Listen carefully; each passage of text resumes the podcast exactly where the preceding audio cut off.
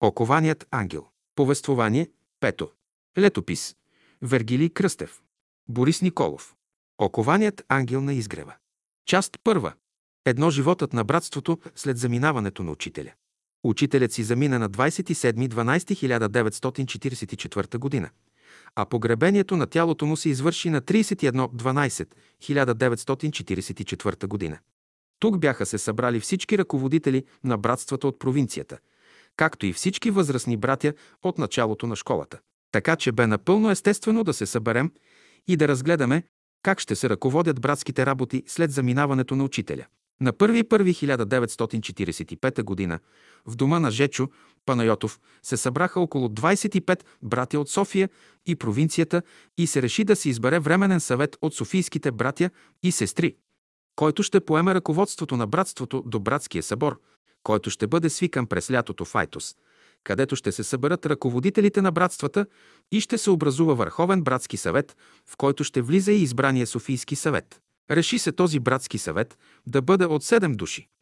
Тодор Стоименов, Боян Боев, Симеон Симеонов, Паша Теодорова, Борис Николов, Никола Антов и Жечо Панайотов. Беше избран финансов съвет, който да се грижи за финансовата част на братството.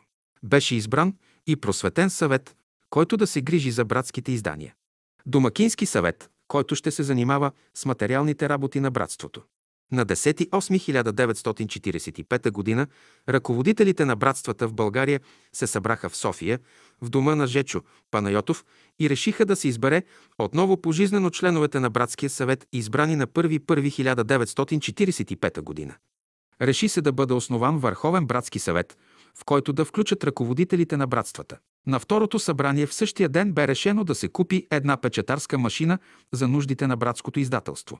Бяха направени постъпки към Министерството на външните работи. Отдел за вероисповеданията и Общество Бяло братство бе признато за верска общност с писмо номер 27526-40 София, 11 юни 1948 година. Един наш приятел, Ганчо Генчев от София, го завери при нотариуса с номер 6786 от 13.9.1950 година. А преди това – той го бе заверил още през 1948 година, на 23 януари 1948 година.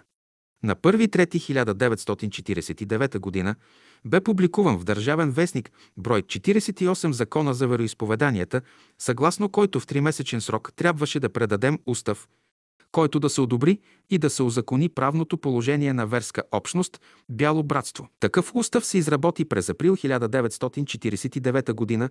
в градината на Айтос от всички ръководители. Бе представен и бе върнат за поправки и допълнения, накрая беше предаден. Но той остана неподписан и не бяхме признати за юридическа личност. С писмо номер 346 20 от 20.10.1956 г. беше отменено онова удостоверение, с което се признавахме за верска общност от Министерството на външните работи, отдел на вероисповеданията. Никой не ни искаше. Държавата не искаше да ни узакони. Животът на братството продължаваше по същия начин, както бе по времето на учителя. Отново се събирахме четири пъти в седмицата, но вече се четяха беседи на учителя от печатаните томчета. Имаше стопанство, овощна градина, Зеленчукова градина, където главен работник беше брат Ради, Ангел Вълов и други сестри. След заминаването на учителя аз бях наскърбен, измъчен и няколко месеца живеех по скръпта към учителя. Избраха ме в братския съвет, но аз никога не съм се стремял да бъда в ръководството. Чак когато възникна въпросът за печатането на беседите, тогава аз се опомних и стъпих на крака. Преди това ходеха да се узаконяват, да си правят устави, за да ни признаят като юридическа личност. Аз бях против уставите. Той се изработи от юристите Симеон Симеонов и другите. Но след като се представи, той не беше одобрен. Смениха се много началници, но нищо не стана. Възрастните приятели искаха да бъдем узаконени и да ни признаят за юридическа личност. Смятаха, че като имаме устав, ще имаме по-големи права и закрила от властта. Особено на това държеше Тодор Стоименов, който беше председател на Братския съвет до 1952 година, в която година си замина от този свят. Пожизнено ръководство на братството. Аз съм против такова ръководство. Никога не се знае какви промени ще станат с този човек след време. Какво е това пожизнено ръководство? Аз съм против това. И никога не съм се подписвал за такова нещо. Имахме много спорове и разправи. Доводът бе, че за да се избегнат борбите за ръководство, трябва да се избере пожизнено. Но има друга опасност един човек да се промени след 10 години и да мине в други влияния, да не мисли по същия начин, че дори може да стане и враг на братството. Такива случаи имахме колкото щете. Още на 1.1.1945 година Никола Антов, който имаше къщичка на изгрева и който беше в братството, и който беше ту анархист, ту комунист, стана началник на района на Отечествения фронт. Този пост имаше тогава голяма власт. Той като подушва, че тук се оформя ръководство на братството, идва и казва или ще ме приемете в братския съвет, и то ще ме турите в финансовия съвет, за да контролирам финансовите средства на братството, или ще разтуря братството. Беше дошъл с пистолет на пояса. Това бяха първите месеци след 9-9-1944 година, когато ставаха безотговорни издевателства и много народ изчезна безследно. Това ние го знаехме и виждахме. А той идва с пистолет на кръста. Ръководителите се оплашиха и понеже знаеха, че от братството го приеха. Казаха си, ела зло, че без тебе по-голямо зло. Народна поговорка, която бе точно измислена за нас. Той се държеше като брат от начало, но беше в услуга повече на партията на комунистите, отколкото на братството. Свърши и някоя и друга работа за братството, но направи и най-голямата пакост на братството. Няма да го съдим за това. Друг ще го съди. Какво направи за братството? Съдействува да продължи братския живот, както си беше при учителя. Пазеше братството, може да се каже, с авторитета на районен ръководител. Неговото име го имаше разлепено на афишите на Отечествения фронт на района. Той съдейства на братското стопанство за закупуване на братската печатарска машина и за официалното й представяне, защото беше и директор на печатницата на изгрева. Финансовият съвет бе съставен от Никола Антов, Манол Иванов и Жечо Панайотов. Този съвет взе решение финансовите средства, намерени при учителя, да не се включват в общото счетоводство на братството, а да се запазят за такива случаи, когато се закупят материали за отпечатване хартия и когато не можем да получим документ за осчетоводяване, за да оправдаем тези разходи. Значи имахме една голяма сума, с която да купуваме хартия. А тогава продаваха хартия изостанала и не можеха да ни дават фактура.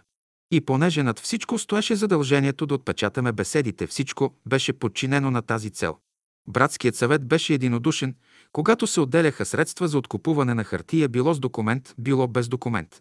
Обикновено хартията се купуваше без документ, Значи тези средства, които финансовия съвет намери при учителя, описа и прибра се пазеха за купуване на хартия. Бяха около 6 милиона лева. Не беше малка сума. И за нея имаше счетоводство. Но то бе вътрешно счетоводство на братството. Това го водеше финансовия съвет, но нямаше оправдателни документи пред финансовите власти на страната. Аз не съм участвал в финансови въпроси никак. Други отговаряха, а след това натовариха мен с финансови задължения. Като стана процеса срещу братството, аз мълчаливо приех стоварената вина, за да не стават разправи и скандали в братството. А за това ще стане дума по-късно. Две работата на стенографите след заминаването на учителя. Работата беше много, когато започнахме да отпечатваме беседите. Имаше голяма работа било за дешифриране на стенограмите, било да се коригират.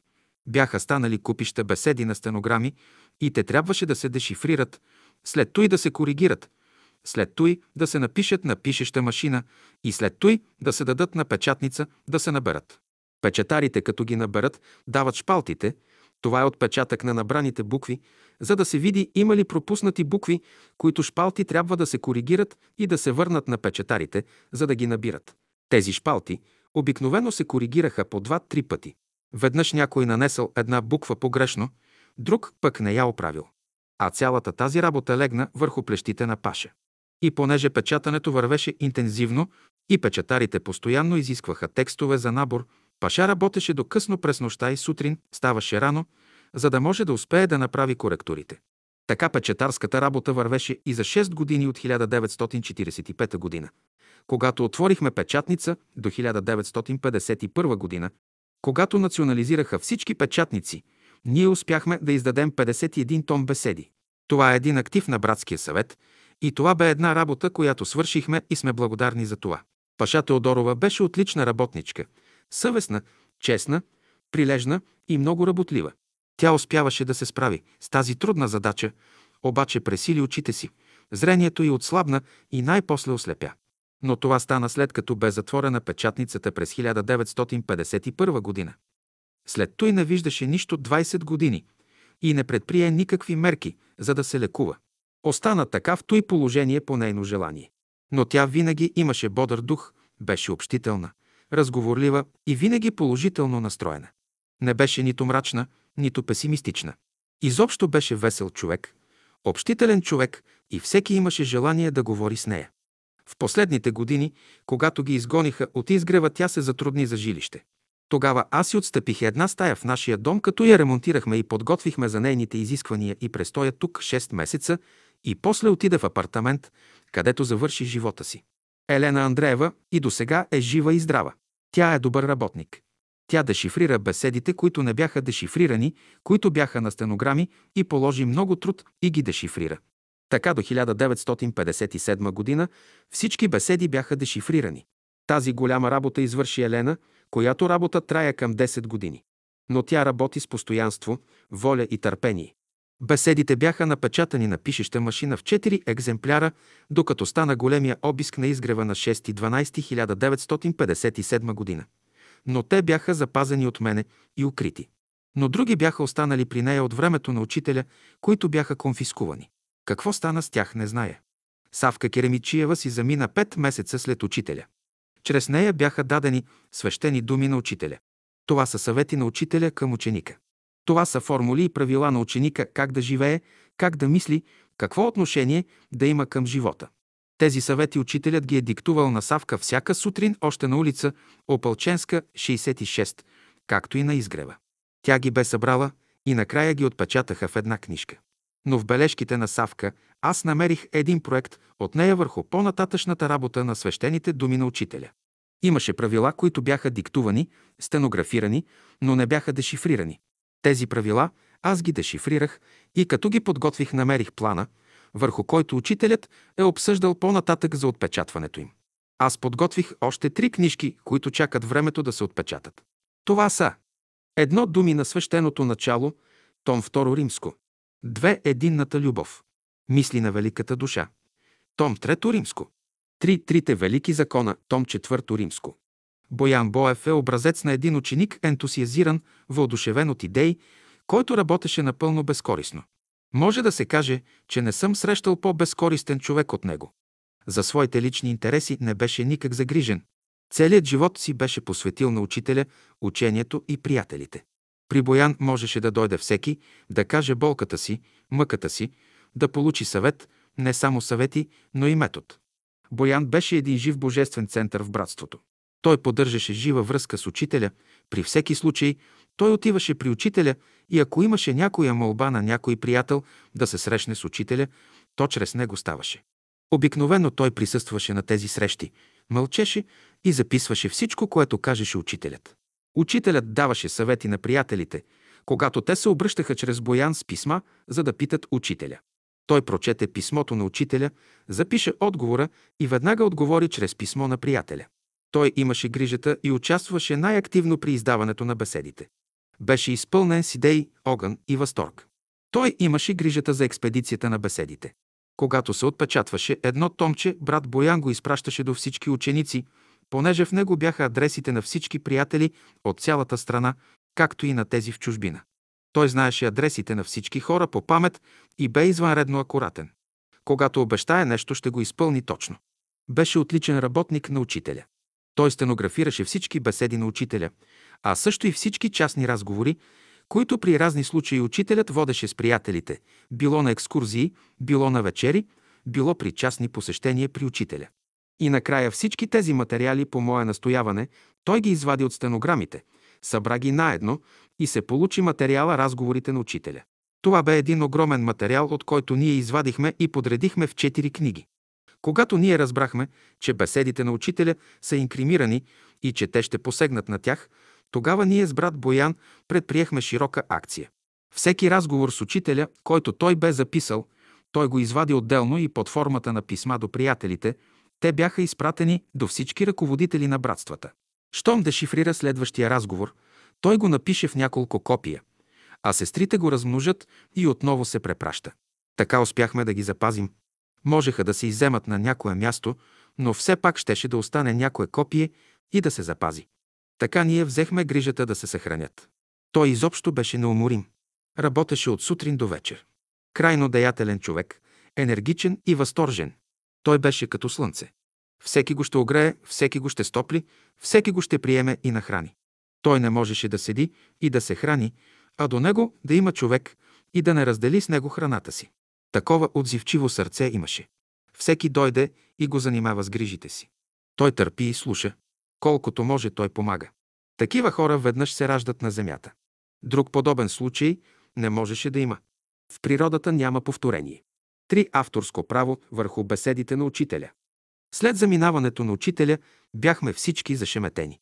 Но наскоро се окупитихме и започнахме да мислим. А сега на къде без учителя? И понеже учителят бе в словото си, тогава решихме, че трябва да запазим и съхраним словото. Така се оформиха проблемите след заминаването на учителя. А те бяха много, но отделихме най-главните и започнахме да ги разрешаваме.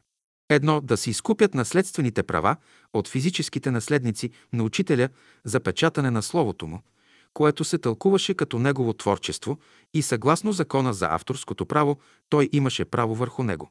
Две да се подготви печатница на изгрева, да се осигурят хора и хартия, които да печатат както и да се подвързват на място от печатаните томчета. Три да се подготвят беседите за печат, да се дешифрират стенограмите, да се редактират и да са готови за печат. Тук работи Паша Теодорова, а след това дадох на Елена Андреева да дешифрира всички беседи и да ги подготви за печат. Тя се справи отлично с това поръчение, защото Паша вече бе загубила зрението си и не можеше да работи. Затова веднага влезнахме във връзка с наследниците на учителя. Бяха двама наследници. Рождената му сестра Мария и рождения му брат Атанас. Те имаха наследници от едната и от другата страна и всички бяха протестанти. Имаше две групи наследници. От страна на Мария имаше пет наследника, а от страна на Атанас двама-трима наследника. Оговорихме се с тях, те се съгласиха, бяха разположени към нас, разбрахме се за сумата, която ще им дадем. А тази сума не бе малка. Заплатихме по 400 000 лева на едната група от страната на Мария и 400 000 лева на наследниците от страната на Атанас. Всичко дадохме 800 000 лева. Това беше голяма сума пари. Свързахме се с адвокати и направихме два нотариални акта. На единия нотариален акт бе обозначено, че група от Борис Николов, Боян Боев, Паша Теодорова изкупува на 13 х. 1945 г. от рождената му сестра Мария правото за печат, т.е. авторското право. Този нотариален акт без номер 158 от 1945 г. и заверен от съда с такса 34 120 лева. Втората група бе представена от Никола Антов, Симеон Симеонов, Жечо Панайотов, като закупуват от брат му Атанас авторското право за печат на творчеството му на 9.4.1948 година. Но тази група не изкара нотариален акт, за да не се похарчат пари, а направеният договор без нотариална заверка под номер 2351 от 9.4.1948 година с по-малка сума 2250 лева. Парите за авторското прави бяха заплатени от братската каса. Юридически всичко бе оформено и бяхме готови за печат. От рода на учителя само един човек се заинтересува от учението му, която беше негова ученичка. Казваше се Люба Чакалова по мъж. Тя беше племенница на учителя. Беше дъщеря на неговата рождена сестра Мария, обаче тя беше женена за Чакалов, а неговият брат беше професор по математика. Отначало тя не искаше да вземе пари за наследство от авторското право на учителя но в последствие, като се затрудни финансово, прие своя дял, който и се полагаше. Така ние се разплатихме. Купихме печатарска машина, намерихме хартия и успяхме да отпечатаме до 1950 година около 51 тома беседи. Много съм доволен от това. Останаха да се отпечатат още толкова. Но след 1951 година беше забранено да се печатат беседи, а на 6.12.1957 г. конфискуваха от складовете на изгрева и откараха 19 камиона беседи за претопяване. Така беседите и словото на учителя комунистите претопиха и от направената каша си изкараха хартия и отпечатваха своите политически брошури. Заради това деяние комунистическата власт ще заплати според окултните закони, включително и българския народ, защото тези, които сториха това злодеяние, бяха по плът и кръв родени българи от този народ. И ние бяхме от този народ по плът и кръв. Но нас ни движеше духът на учителя и ние се борехме да съхраним Словото му. А другите родени по плът българи, но подвластни на духът на заблуждението, се бореха да унищожат всичко. Така седят нещата. От 1945 г. до 1951 г. за 6 години успяхме да отпечатим 51 тома. Това беше един голям успех за нас. А за да върви работата по-добре, бях сложил Никола Антов за директор на печатницата за плата. А това го ласкаеше и така не ни противодействаше.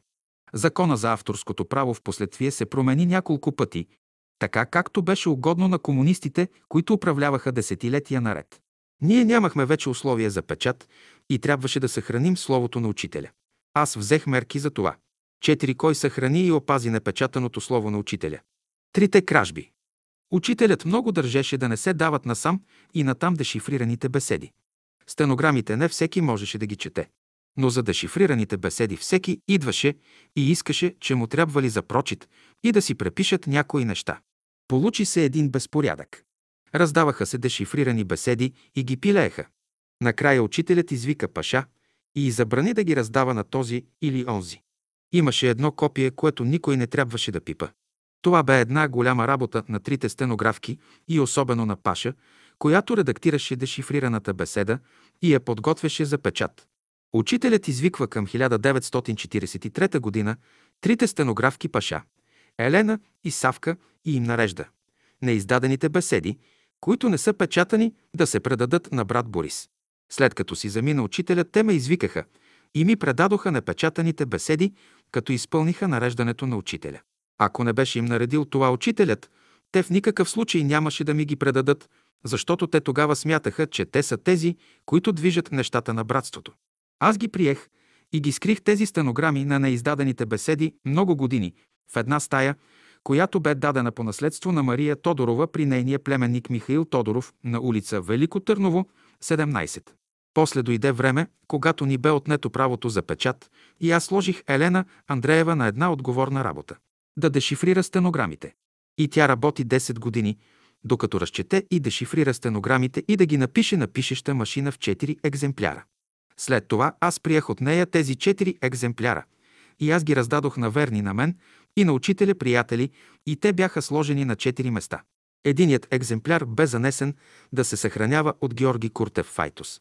Вторият екземпляр бе занесен в Габрово при рождената ми сестра Цанка Екимова, която от своя страна ги бе укрила при свои приятели от тамошното братство.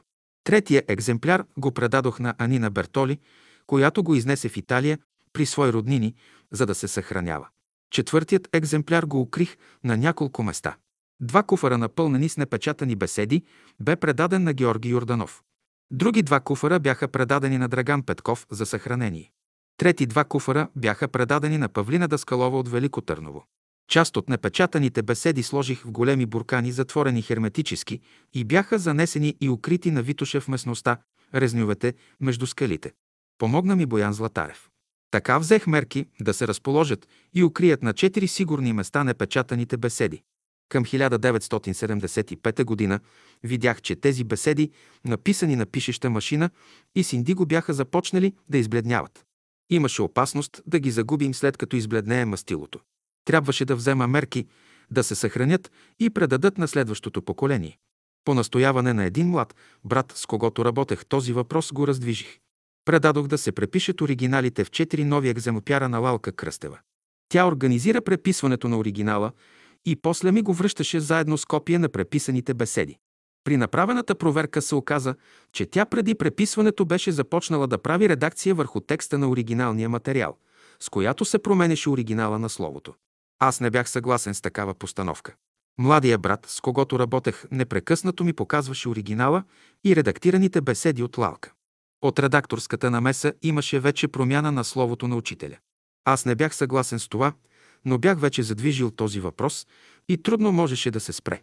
Освен това, бяха години, когато неприятелите ми вървяха по петите ми, но не можеха да ме уловят и да се доберат до неиздадените беседи, за да ги намерят и унищожат. Тогава всяка година се правеха обиски, иземваха се беседи от властта и се горяха. В нашите среди имаше техни съгледвачи и доносници и всичко им занасяха и всички обиски, които се правеха, бяха сполучливи, защото информацията бе точна. По тези съображения аз не спрях тази задача с преписването на беседите. Но тя се спря по друг начин. По тия времена верни сътрудници ми бяха Боян Златарев, който със своята раница на гърба пренасяше от едно място на друго оригиналите, както и напечатаните екземпляри. Петър Филипов също ми съдействаше. Години преди кражбата на архива от резнювете на Витуша, аз заведох един млад брат, с когото работих и го посветих и му показах точното място, къде се намира архива. Той направи скица, засне всичко с фотоапарат и документира мен с архива, както бе укрит. Боян Златарев също бе уведомен, че архива ще се предаде на този млад брат и никой няма право да го сваля отгоре без знанието на тримата. Аз отговарях пред учителя за него. И никой друг. Дойде време и го откраднаха от мене и от този млад брат. Така са нещата към днешна дата 1982 година. Но настъпи драматична развръзка. Боян Златарев бе подведен от Петър Филипов и Лалка Кръстева и те без мое разрешение свалиха от Витоше архива на Савка Керемичиева, който бе укрит в едни морени в големи стъклени буркани, запоени с асфалт. Те смятаха, че този въпрос те могат да го разрешат, понеже аз съм бил на възраст и съм си изпял песента. Конфликтът беше драматичен и с много последици. Следващият ход, който направиха тримата, бе, че отново подведоха Боян Златарев и той без мое разрешение, но под тяхно давление свали от резнювете непечатаните беседи, които бяха поставени в буркани. Само един буркан беше щупен от снеговете. Копието без пожълтели и загнили листа. Само това копие от този буркан бе унищожено. Но всичко беше съхранено и запазено от посегателство. Аз реагирах много остро, защото те предприеха една пагубна постъпка. Те отстраниха човека, който учителят бе поставил да съхрани словото му, и аз го съхраних, макар че минах през съдебен процес и бях 4 години в затвора, като оттам излезнах на 1.1.1963 година. А през 1981 година тези приятели извършиха кражбата на поверените ми материали от учителя, които аз съхранявах и пазех от 1945 година. За доказателство, че аз съм се провалил, показваха, че имало два повредени и щупени буркана. Петър Филипов слага щупения буркан в една чанта и тръгва, за да ми донесе и покаже, че има повредени беседи и с това да ми докаже, че аз не съм прав. А те с тази постъпка са спасили беседите. И като вървял, Петър го среща един милиционер и го накарал да му отвори голямата чанта, за да види какво носи. Видял счупения буркан и пожълтели страници и го оставил на мира. Значи милицията се докопа до щупения буркан, до онзи буркан и до онези пожълтели и повредени листове хартия, с които моите, вече опоненти, искаха да докажат своята правда. Но правдата е на друго място и тя се движи от Божественият дух. Отношенията ни се разкъсаха по най-драматичен начин и те никога вече не дойдоха при мен, нито аз отидох при тях. Петър Филипов си замина на 20. Четвърто Римско 1984 година, а Боян Златарев на 22 май 1986 година. Така беше спряна тази задача с преписването на оригиналите. А тя беше спряна поради нарушение на окултните закони от Словото на учителя. Беше започнато да се прави редакция на Словото и учителя спря тази дейност. Опитаха се да откраднат материалите от мен, за които аз отговарях. Небето взе мерки и задигна онези, които извършиха нарушението. Те са причина да се разбие това копие. След време проверете оригинала и редакцията на Лалка Кръстева. Аз съм проверил и имам извод за това. Вие също ще си направите извод и тогава ще разберете какво представлява окултния закон за неприкосновеността на Словото на Учителя. А онези, които нарушават закона, ще отговарят. Какво стана по-нататък? Георги Йорданов, комуто дадох два куфара да съхранява, не пожела да върне материалите, но ми донесе двата куфара празни. Представете си, вие давате някому два пълни куфара и след това ви връщат тези два куфара празни и ви казват «Ето, брат Борис, ние ти връщаме куфарите». Драган Петков също не върна куфарите. Нито пълни, нито празни. Павлина Дакилова стори същото. Това беше един фронт срещу мен. Проверете след това как се развиха нещата с тези хора и какво направиха с тези материали. Да са отпечатали някоя беседа от учителя. И да имат условия няма да могат да го сторят, защото те си послужиха са кражба и се опитаха да отстранят онзи, който бе поставен на този пост да съхранява словото на учителя. По настояване на един млад брат аз трябваше да прехвърля едното копие от Габрово, което се съхраняваше чрез рождената ми сестра Цанка Екимова при наши приятели. Трябваше това копие да го предам на един брат от младото поколение и трябваше да се осигури приемственост. Моят рожден брат Стефан Дойнов пътува няколко пъти до Габрово и донесе 8 куфара, които бяха сложени на съхранение в неговия апартамент. Трябваше да ги предам на този млад брат. Но аз трябваше да направя опис на материалите. Братът се разсърди, че аз се бавя с описите и ме опрекваше, че накрая материалите няма да дойдат при него, а ще отидат на други места. Аз го уверявах, че това не може да стане, защото бяха при брат ми и аз там командвах. Направих опис на два куфара, дойде този брат и ги прибра. Останаха шест куфара. И точно в този момент стана обиск на едно място и бе прибрана много литература на учителя от властите. Ние се оплашихме да не би да дойдат и да вземат куфарите чрез обиска. Този млад брат работеше и живееше в провинцията и не можехме да се свържем с него, за да дойде и прибере куфарите. Наредих на Боян Златерев да ги занесе при едни свои познати временно, които живееха около руски паметник. Младият брат, когато дойде при мене и научи какво е станало, ме опрекна, че аз съм виновен за всичко. И ми доказа, че той е бил прав. Аз го успокоих, че материалите отново ще дойдат при него, но той не вярваше в това. По-късно Боян Златарев изпадна под влияние на чужди хора и той не пожела да донесе онези шест куфара, за да ги предам на този млад брат. Там вече имаше думата Петър Филипов, Челалка Кръстева и Драган Петков. Ето вече 10 години аз искам да ми се върнат куфарите. А те ги откраднаха и укриха там, където само Боян Златарев им знае мястото.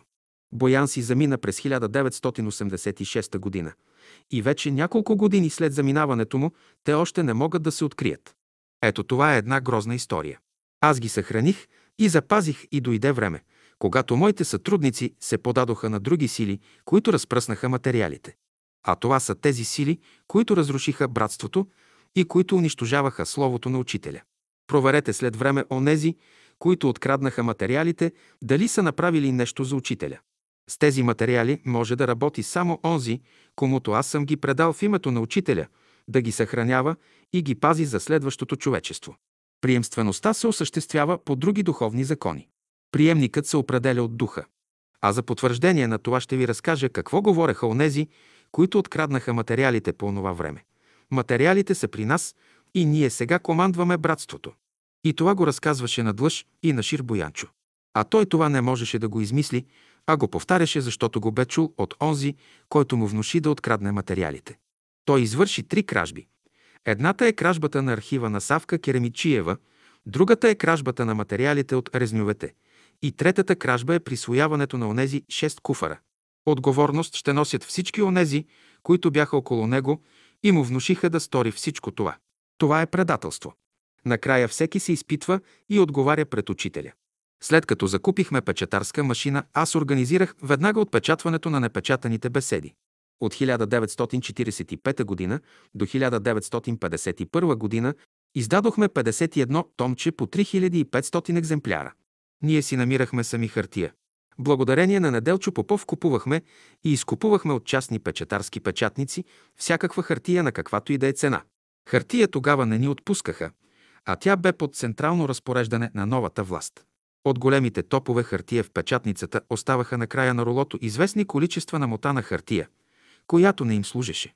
Ние я откупувахме, плащахме на ръка, размотавахме тази хартия ръчно и от нея печатахме беседите. След като национализираха печатницата 1951 година, всичко спря. Подържахме книговезницата известно време. Благодарение на това, че назначих Никола Антов за директор на печатницата, а жена му бе назначена да работи в книговезницата.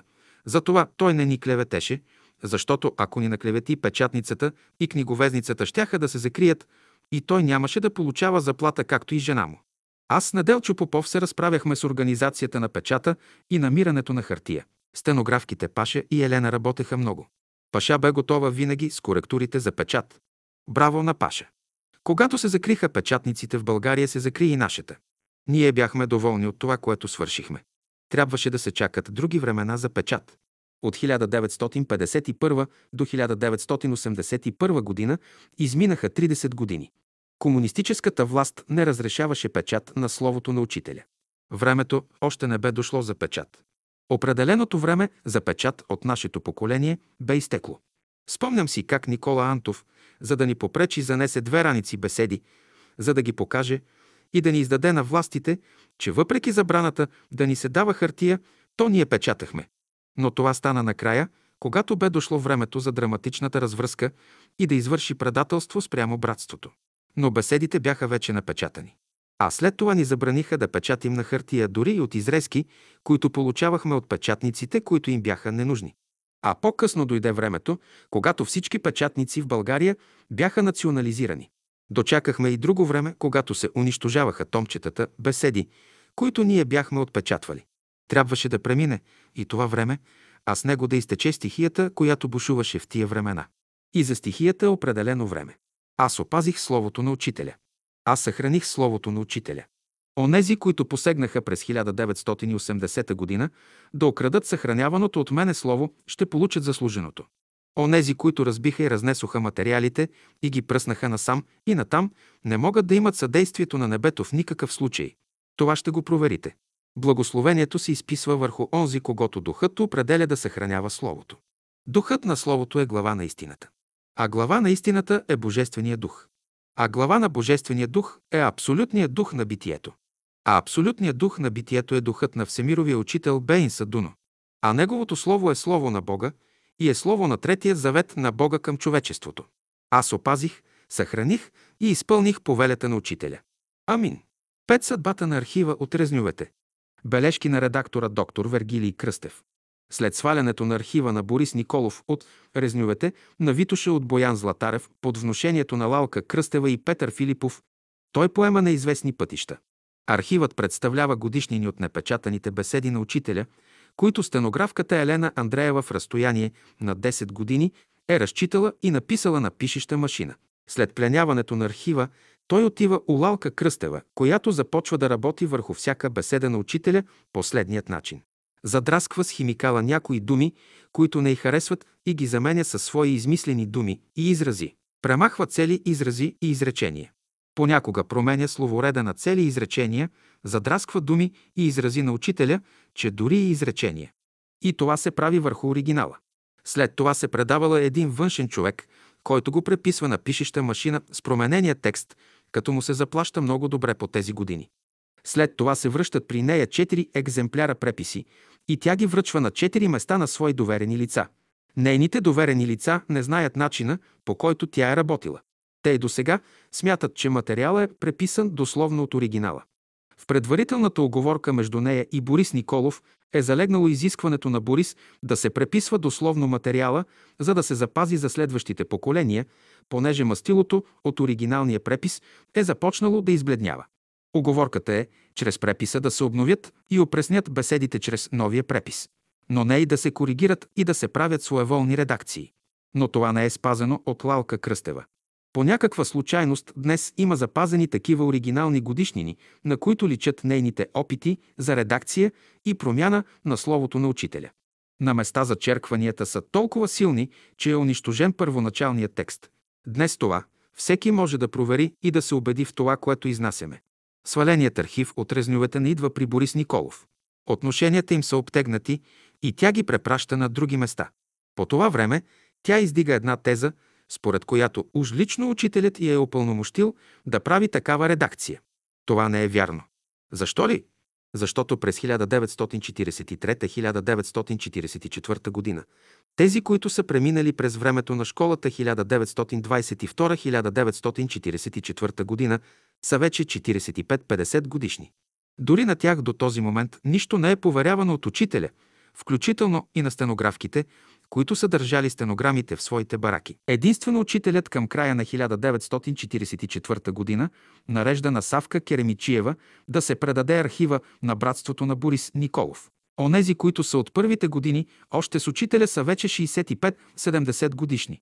И те обикновено движат всички братски въпроси, отнасящи се до организацията.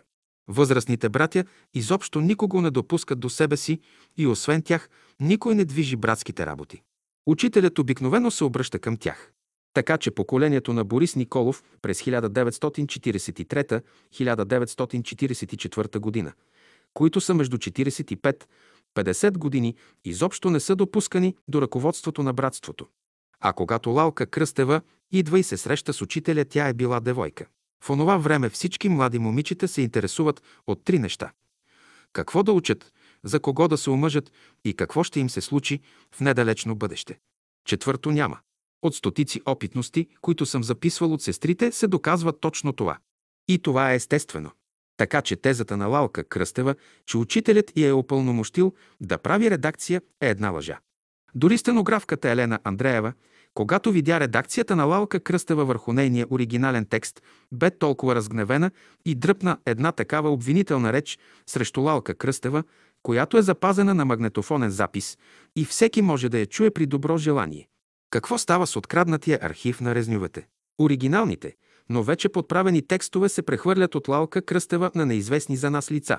От редактираните беседи се правят четири копия, които се дават на четири различни места на определени от нея лица. А тези лица днес не знаят, че беседите са променени чрез редакцията на Лалка Кръстева. След ноември 1989 г.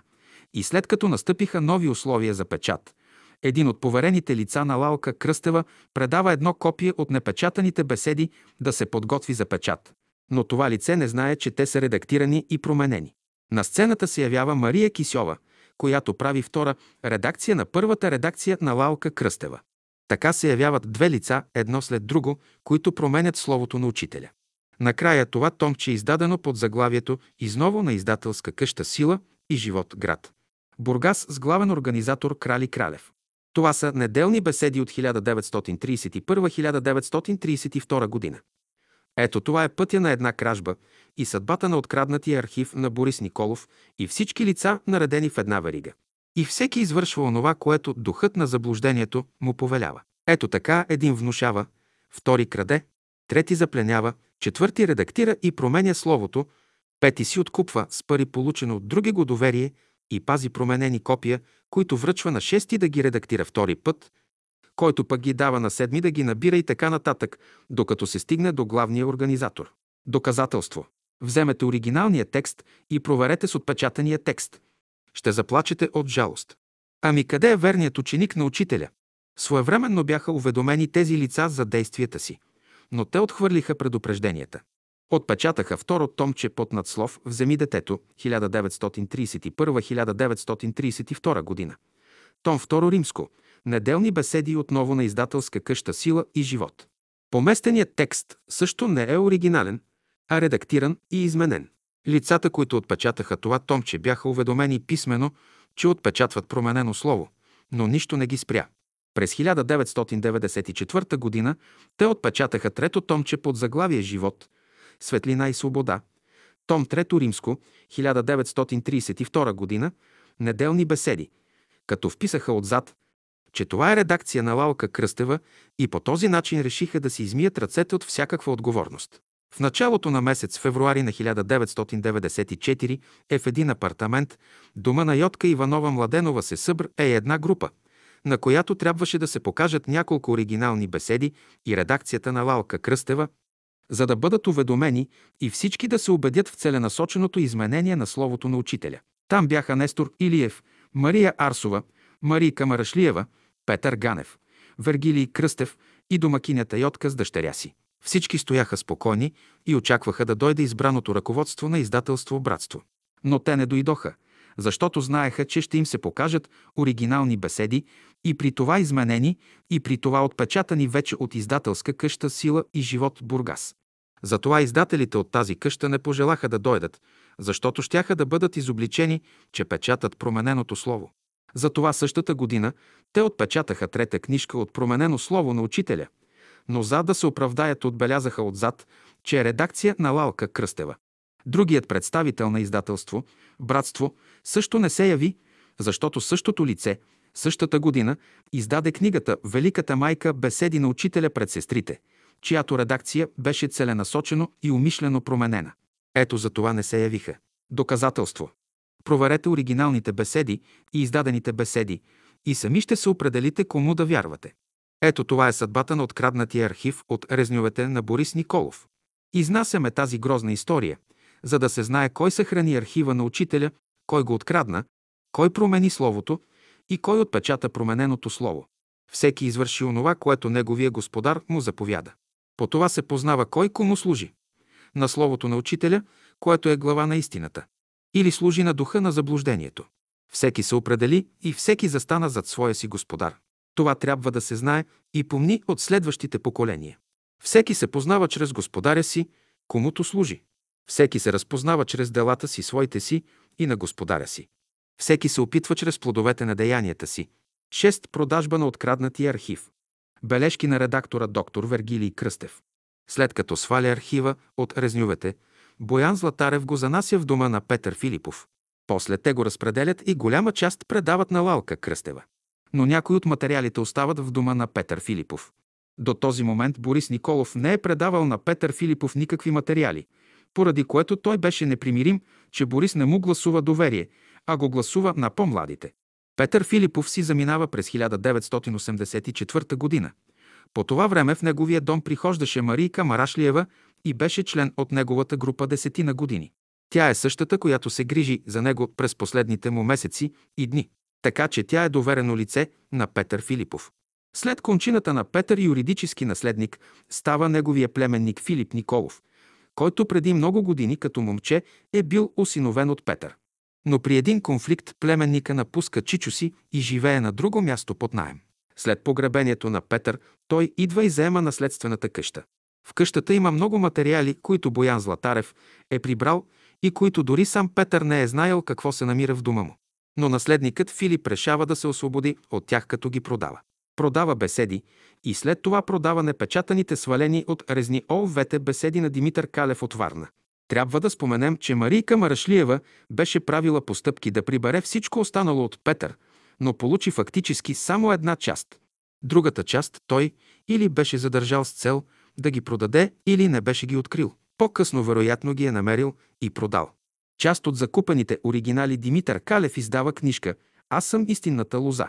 През 1992 г.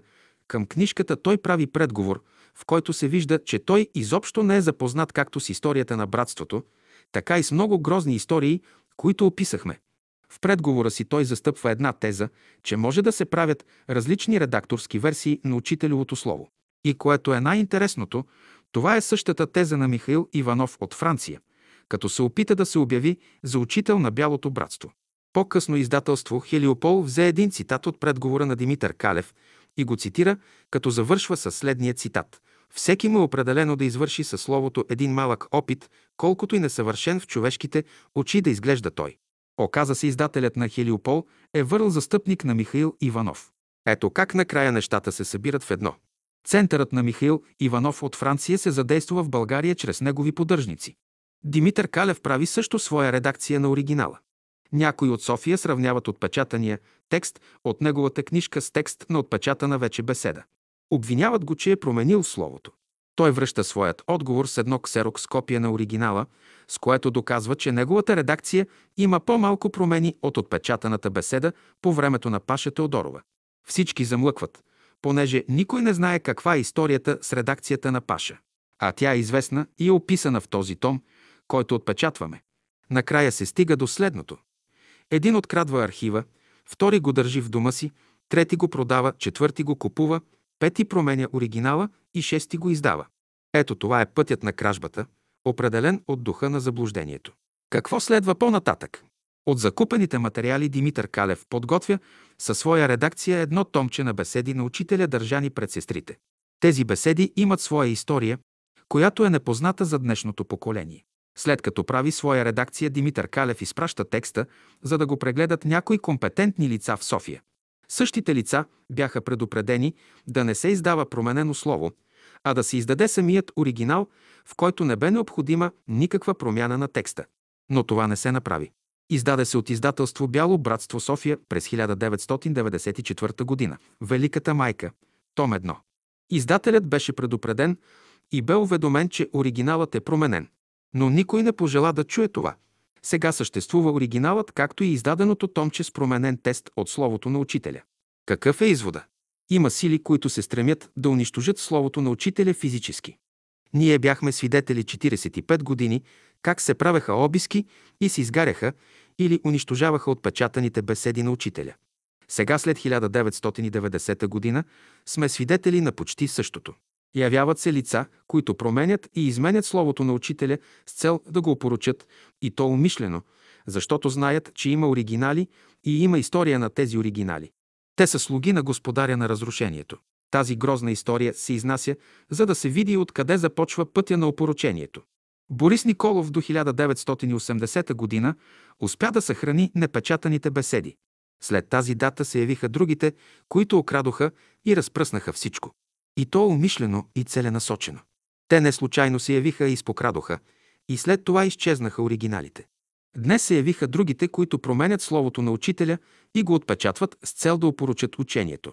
И това го правят съзнателно и преднамерено, защото са уведомени и запознати, че съществуват оригинали. Та те работят върху оригиналите, зачеркват ги, изменят ги и ги издават променени. Какво по-голямо доказателство от това? Те работят срещу учителя. Защо става това? Защото онези, които окрадоха, продадоха, промениха, изопачаваха, имат един и същ господар. Неговата цел е да унищожи словото на учителя. Но Бог поругаем не бива. Той е огън всепояждащ. Ще го опитат всички. Амин. Седем къде са осемте куфара? Бележки на редактора доктор Вергилий Кръстев. По това време до 1975 година Борис Николов държеше едно копие от непечатаните беседи в 8 куфара при рождената си сестра Цанка Екимова в Габрово. За по-голяма сигурност тя ги беше прехвърлила при свои познати и те там се съхраняваха много години. По мое настояване Борис Николов реши да ми предаде този архив за съхранение като представител на едно по-младо поколение. Между нас двамата имаше една разлика от 40 години. Неговият рожден брат Стефан пътува няколко пъти с влака до Габрово и всеки път донасяше по два куфара и ги оставяше на съхранение в неговия апартамент. По това време там живееше и сестра му Цанка. След като се събраха 8-те куфара, те трябваше да бъдат предадени на мен. Но това не бе сторено, понеже Борис държеше да направи опис на куфарите. Аз непрекъснато възразявах върху забавенето, но той беше непреклонен.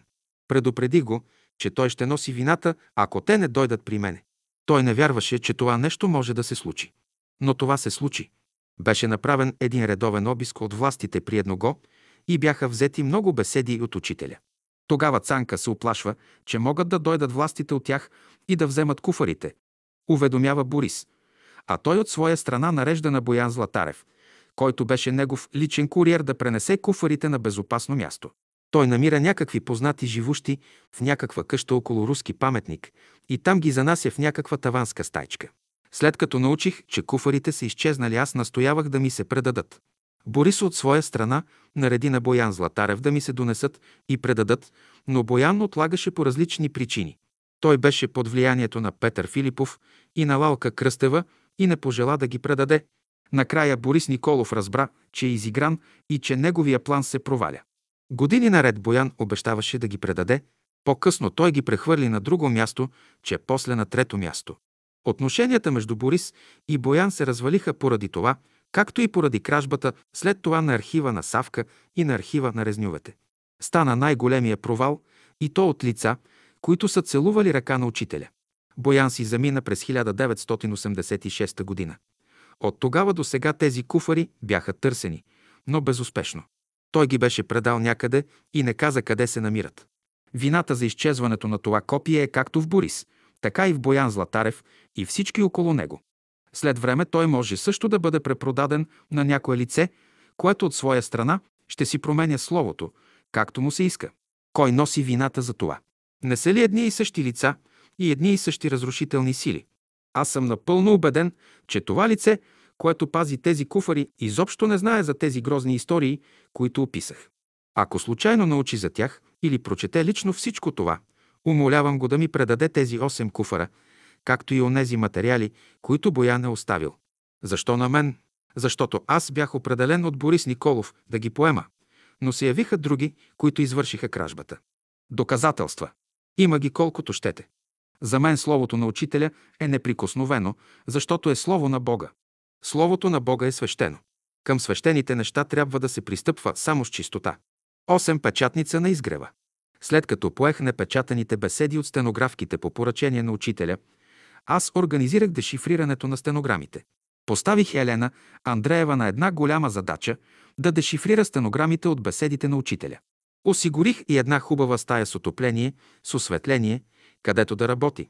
Предоставих и нова пишеща машина, хартия, маса и елементарна заплата за преживяване.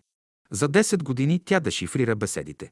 Освен това, тези беседи, които бяха останали от времето на учителя от първото копие, аз я накарах да ги препише в 4 екземпляра, което тя стори. Следващият етап бе купуването на машините.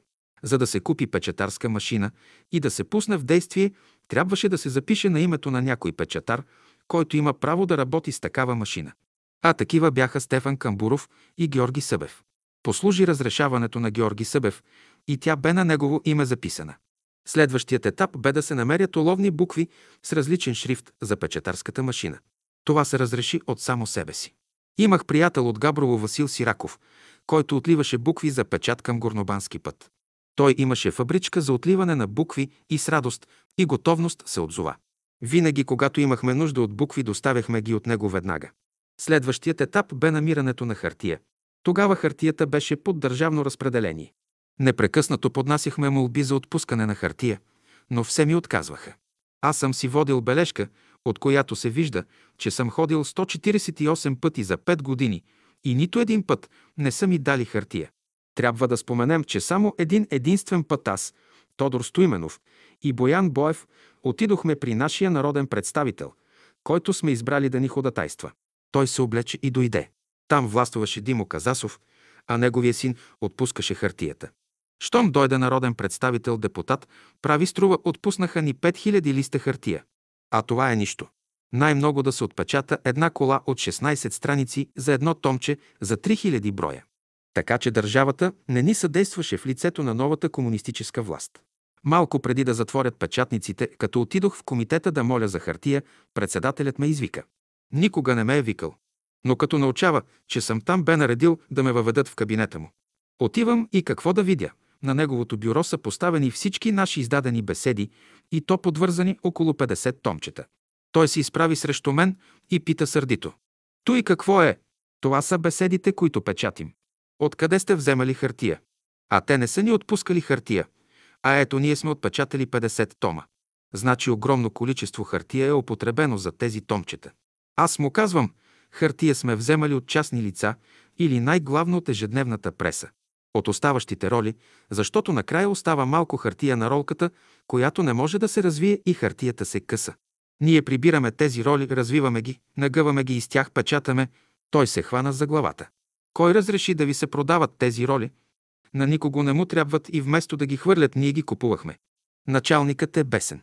Разхожда се насам нататък, гледа беседите и казва, аз ще ви дам да се разберете и ме изгонва. След няколко месеца всички печатници в България бяха национализирани. Трябва да спомена, че за затваряне на печатницата ни спомогнаха и няколко каталога отпечатани от издателството на Сава Калименов «Братство в град». Севлиево, в които на цели вестникарски страници бяха отпечатани заглавията на художествена и окултна литература, както и на беседи на учителя. Той ги разпръсна навсякъде. Имаше и каталог на книжарница «Братство» на улица Гурко, София на Атанас Николов, който бе редактор на вестник «Братство», но в момента бе станал книжар. Голям каталог за чудо и приказ. И докара белята с колата. Властите видяха, че са ни изпуснали и веднага взеха мерки. Закриха всички печатници в България. И така ние сами си докарахме колата с белята на изгрева. Другото, което стана, бе развръзката. Тя се развърза както трябва. Вече имаше и причина и повод, който бе на лице. А ние купувахме тези оставащи роли и ги докарвахме на изгрева, където сестрите ги развиваха, нагъваха ги, за което купихме даже и машини за рязане на хартия. Главно с тази хартия издадохме беседите. Една възрастна сестра Писинова подари къщичката си на братството за печатница. Тя скоро си замина. Беше скромна, вярна сестра на делото. А къщичката имаше една широка стая, където ние поставихме печатарската машина. Имаше и обща кухня. Купихме всички необходими неща. Тогава дойде Стефан Камбуров, който беше печатар от Казанлък и който имаше право да има печатница. Около него се създаде една група от Влад Пашов, Димитри Стоянов и Кирил Михайлов, Кирчулъвчето. Стефан Камбуров сложи в ред печатарската машина и той я пусна в действие. Грижеше се за нейното поддържане и за нейния ремонт. Той обучи Димитри Стоянов и след известно време той замина за Казанлък, а Димитри се грижеше за машината до 1951 година. Около печатарите имаше и няколко сестри, които работеха при тях. Тук дойде една работничка Райна Томова, която беше комунистка, но се беше разочаровала от тях и стана отличен печатарски работник, ревностна, скромна, безкорисна. Към нея и други се присъединиха и се оформи печатарския състав. Аз направих един дипломатически ход. Турих като ръководител на печатницата Никола Антов. Той беше опасен човек.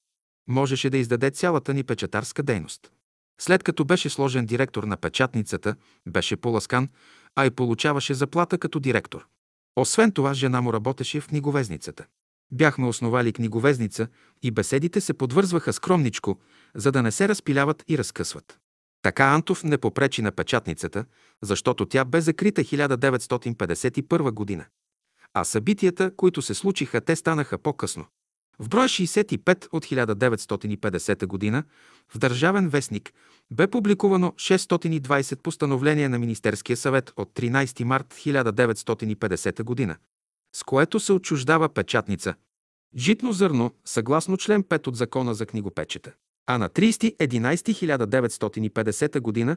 чрез милицията на изгрева бяха конфискувани пет пишещи машини, за да не могат стенографките да работят, да пишат на тях дешифрираните беседи. Комунистите бяха решили да спрат окончателно отпечатването словото на учителя. Девет книгата «Учителят». Методи Константинов, който беше по великите работи с космически замах, решава да напише една книга за учителя, която да се разпръсне по целия свят и да стане достъпна за всички, както слънцето, въздуха и водата. Сега всеки би се усмихнал на такава идея. Но методи не е сам по идеите, а и по тяхната реализация. Умува и идва до заключение, че той сам не може да я напише по простата причина, че няма материал, а материала е в стенографите. Но методи с жени не го бива да работи, защото е по тънката женска част и с жените има съвсем други отношения.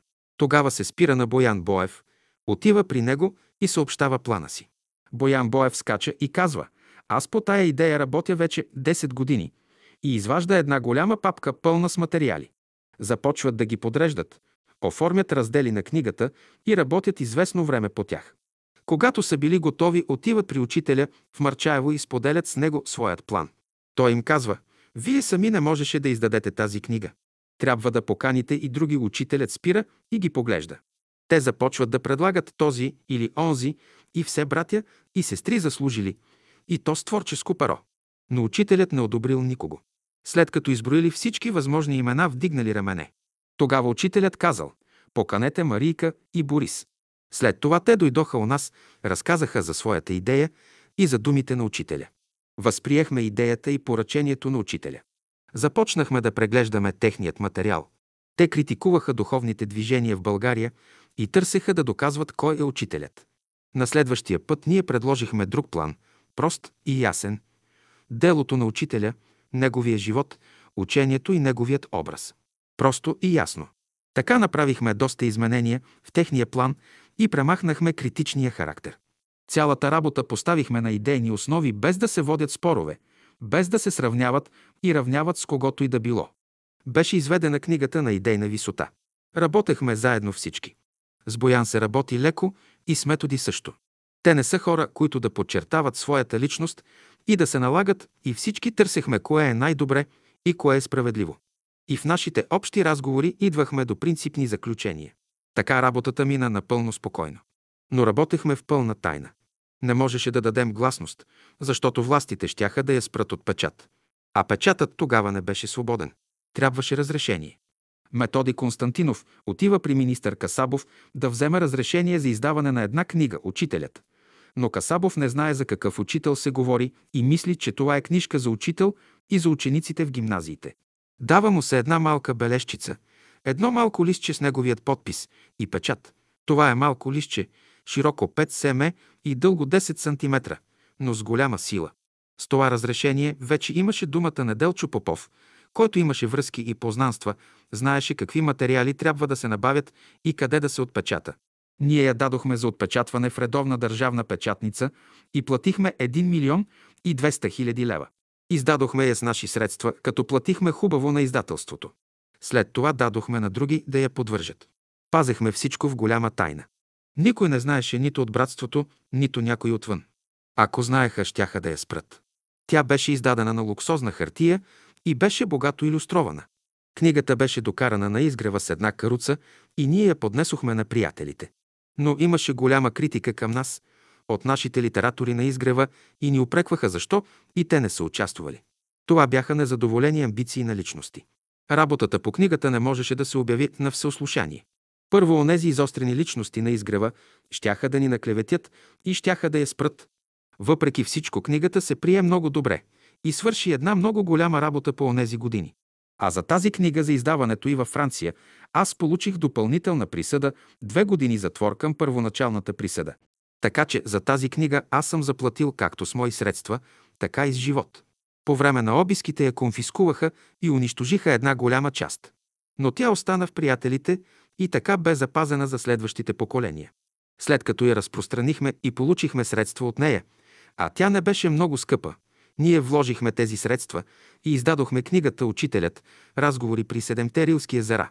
Аз като стенограф разполагах с лични стенограми и след като ги разчетох, използвах този материал за книгата «Учителят». А брат Боян Боев предостави своите стенограми и разчетения материал го включихме в тези две книги. Така че ние имахме оригинален материал и не сме ползвали стенограмите на трите стенографки. Ние работехме в тайна и се пазехме от ревността на останалите, която можеше да ни попречи. В това се убедихме, когато излезе книгата и когато мнозина нададоха войда небесата. Вместо да се радват, че излязла книга за учителя, то те негодуваха. Разказвам с горчилка за тези събития, но това няма да ви подмине и вас. Ще се сблъскате с същото. Но ще знаете как ние сме разрешавали нашата задача по нашето време. А сега аз мога да попитам онези, които негодуваха. Защо и вие не издадете книга за учителя? Ето, 30 години печатът е забранен. Хайде да издайте сега, през 1975 година, книга за учителя и то в годината, когато правеха 3-4 пъти обиски властите и иземваха литературата на учителя и я унищожаваха. Хайде де, издайте книга за учителя сега. Видяхте ли, че не можеше? Видяхте ли, че съм прав? А знаете ли, че брат Борис сам, самичък финансира и двете книги? С мои пари спечелени с мой труд. От моят занаят, с който се препитавам. Ето с такава цена съм платил за изданието на книгата «Учителят плюс присъда от две години» за това, че сме я издали на френски язик.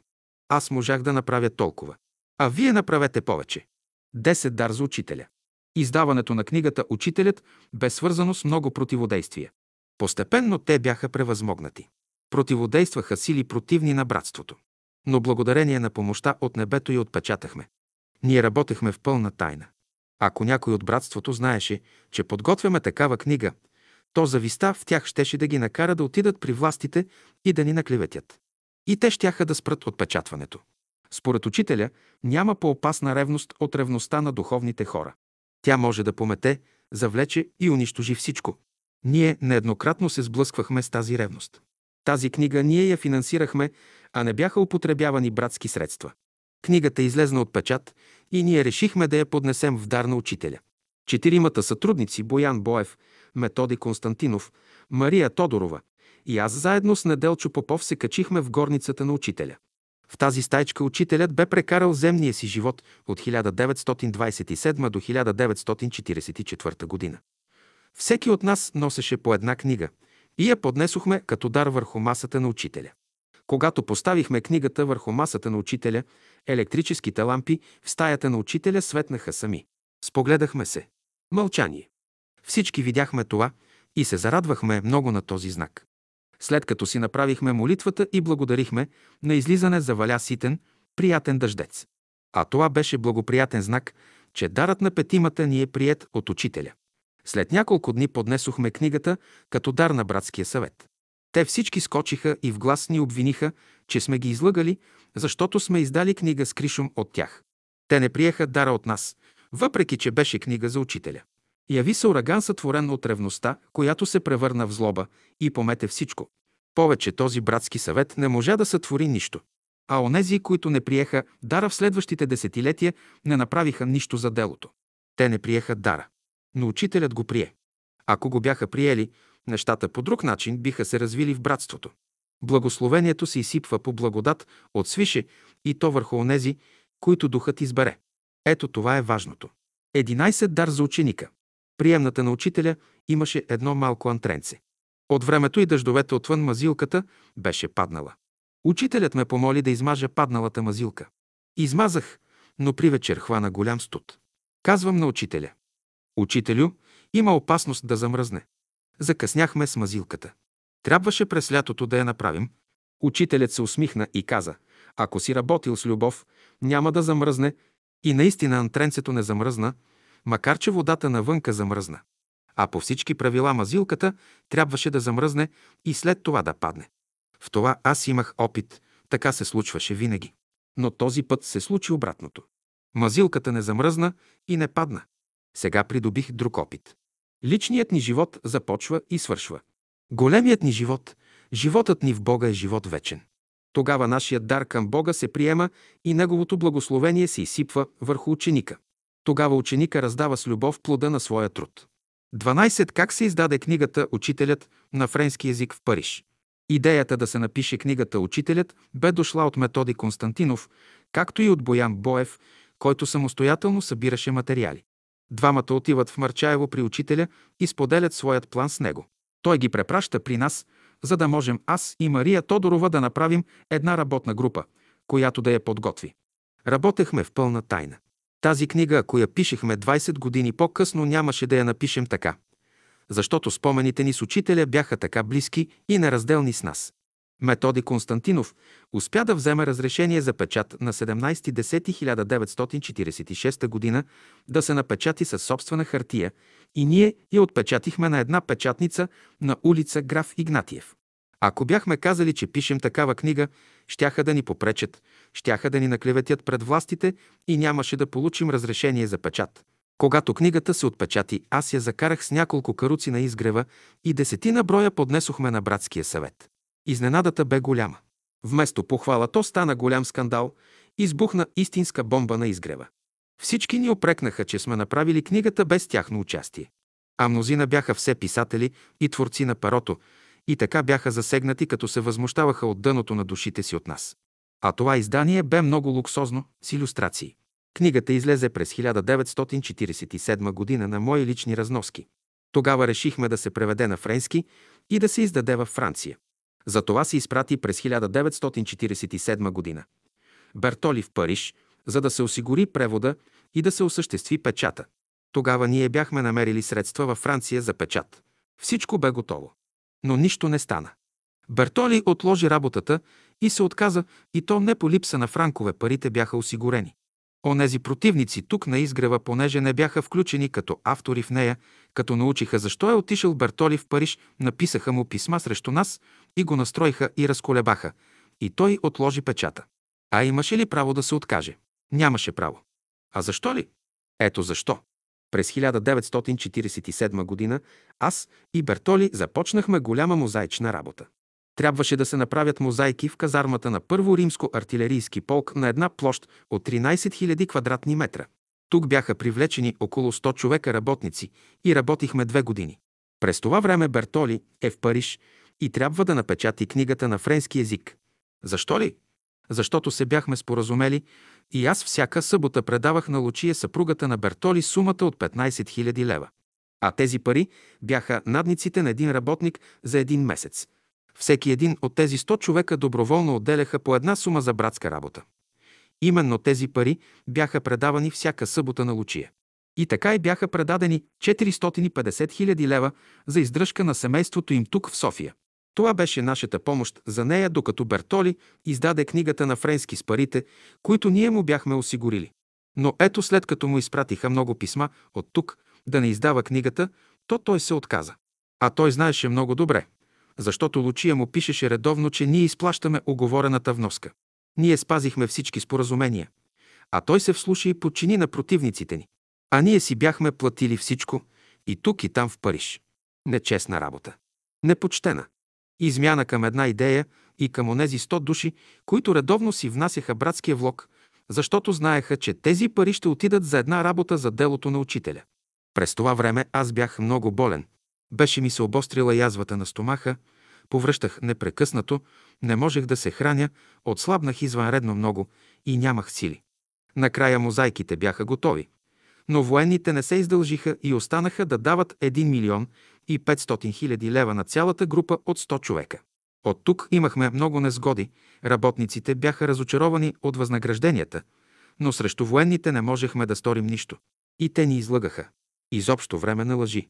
Тогава Бертоли се обяви срещу мен съвсем официално с писмо от Париж, докато ние хранехме тука семейството му, а и за него бяха осигурени средства в Париж за препитание. Какво се случи по-нататък?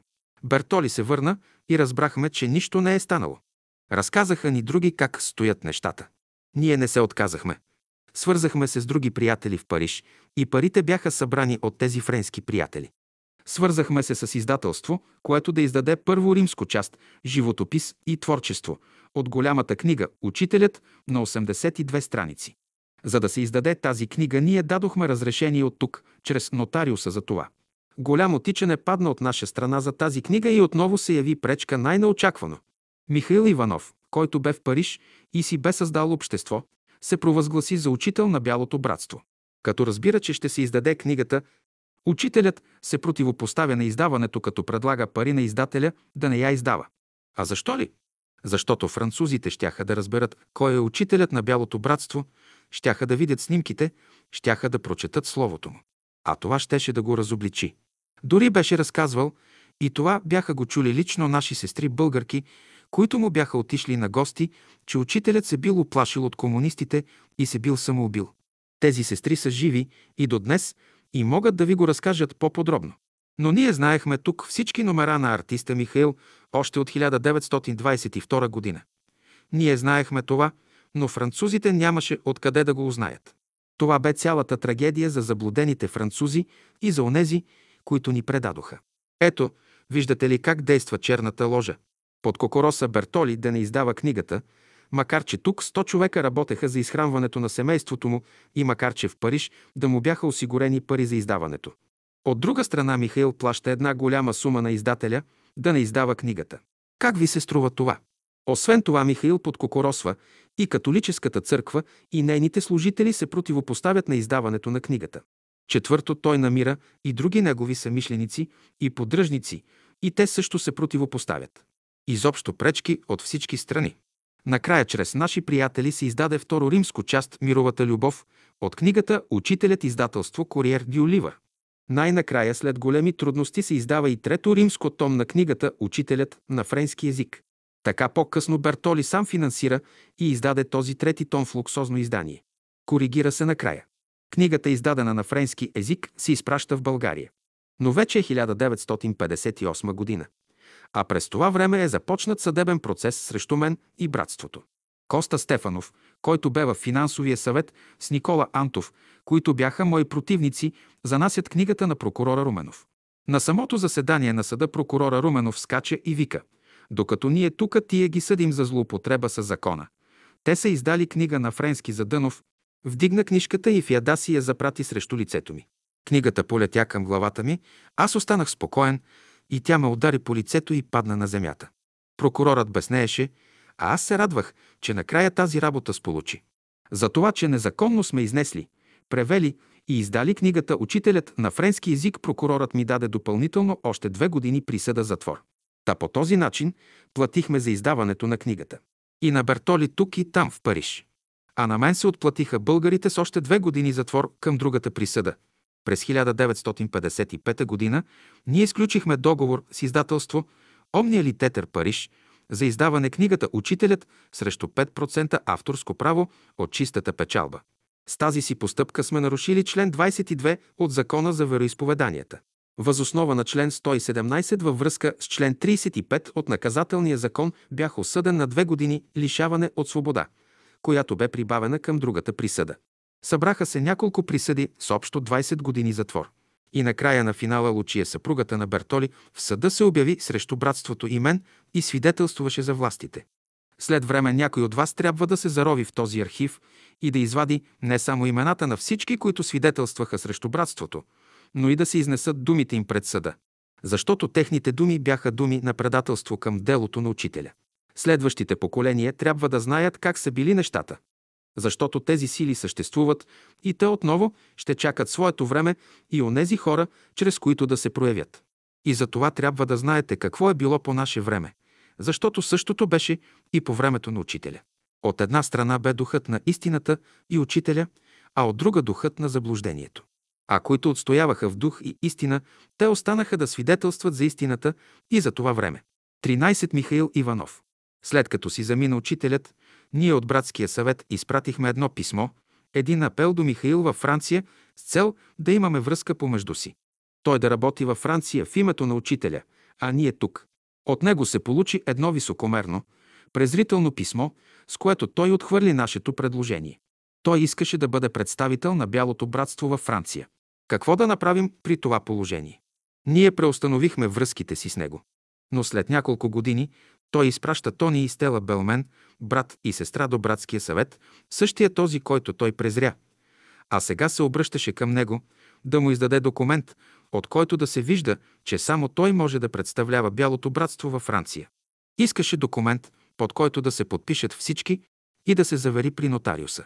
Някои от братския съвет бяха склонни да дадат такъв документ.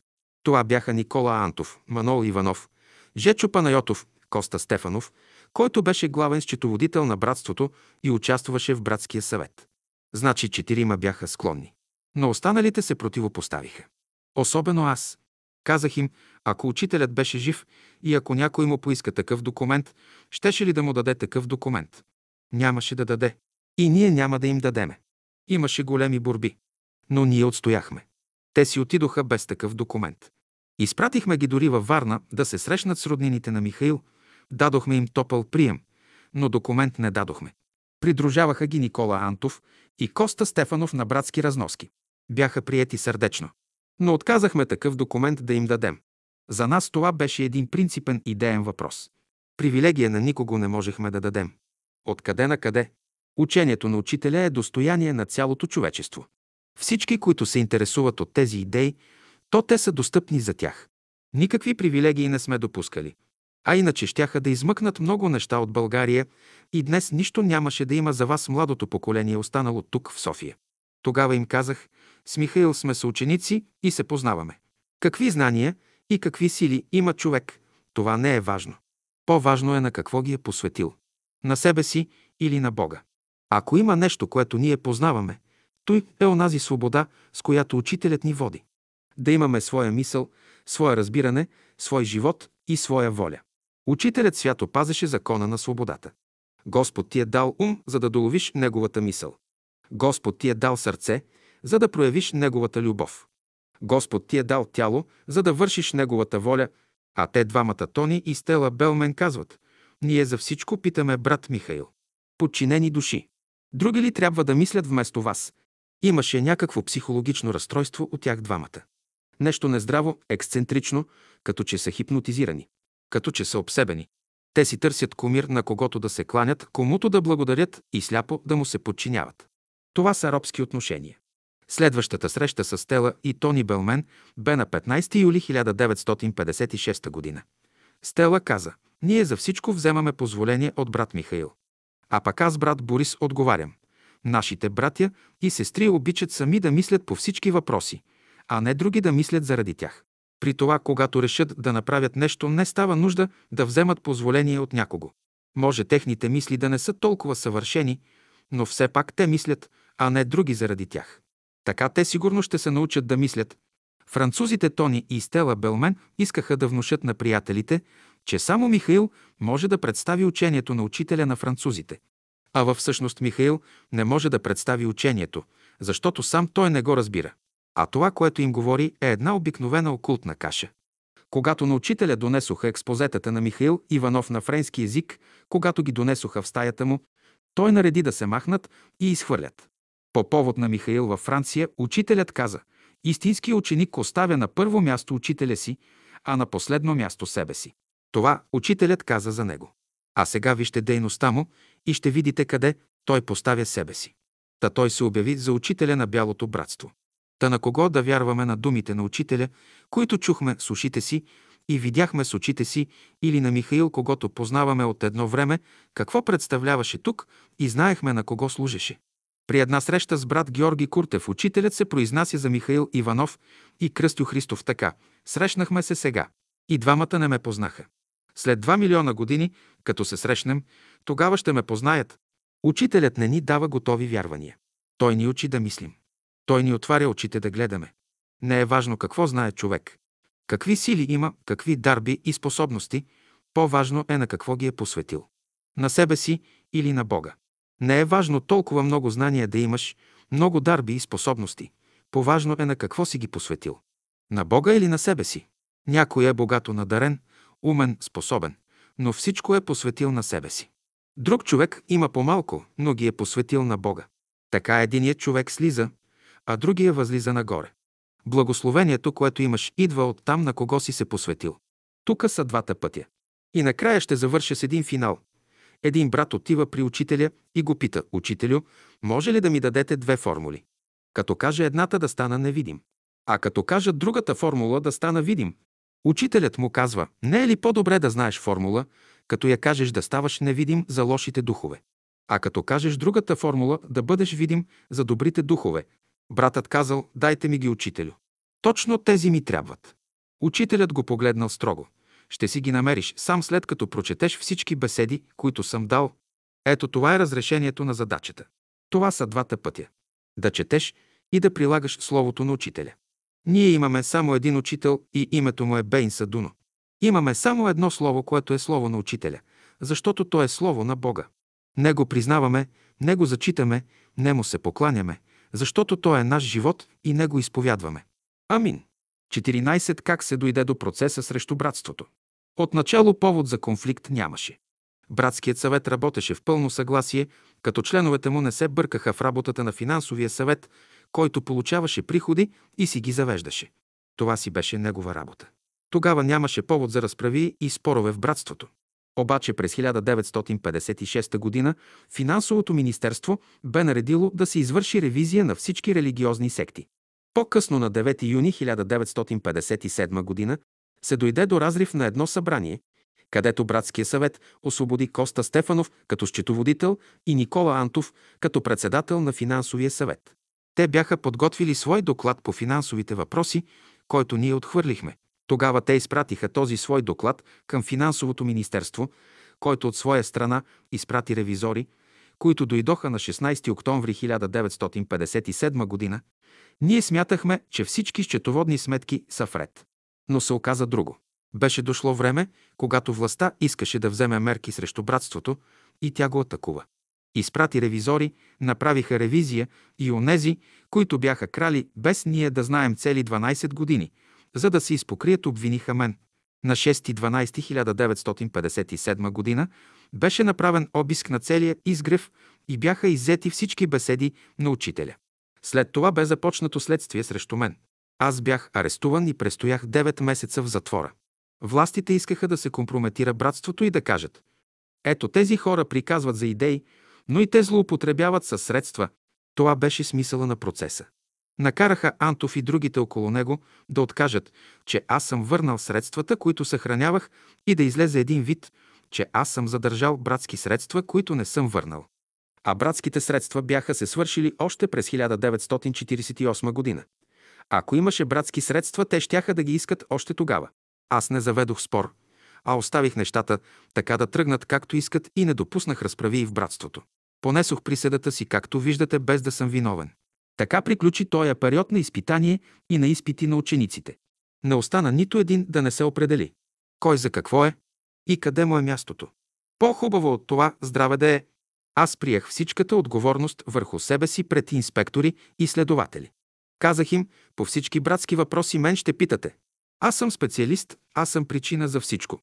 Другите по братските работи не са в течение. Аз поех върху себе си всичко. Процесът се насочи срещу мене, което беше много благоприятно. Ако се беше насочил срещу други, щеше да се получи хаос. Аз поех всичко. И следствието фактически аз го водех. На всички обвинения срещу братството и учителя аз отговарях. Аз бях обмислил всички отговори.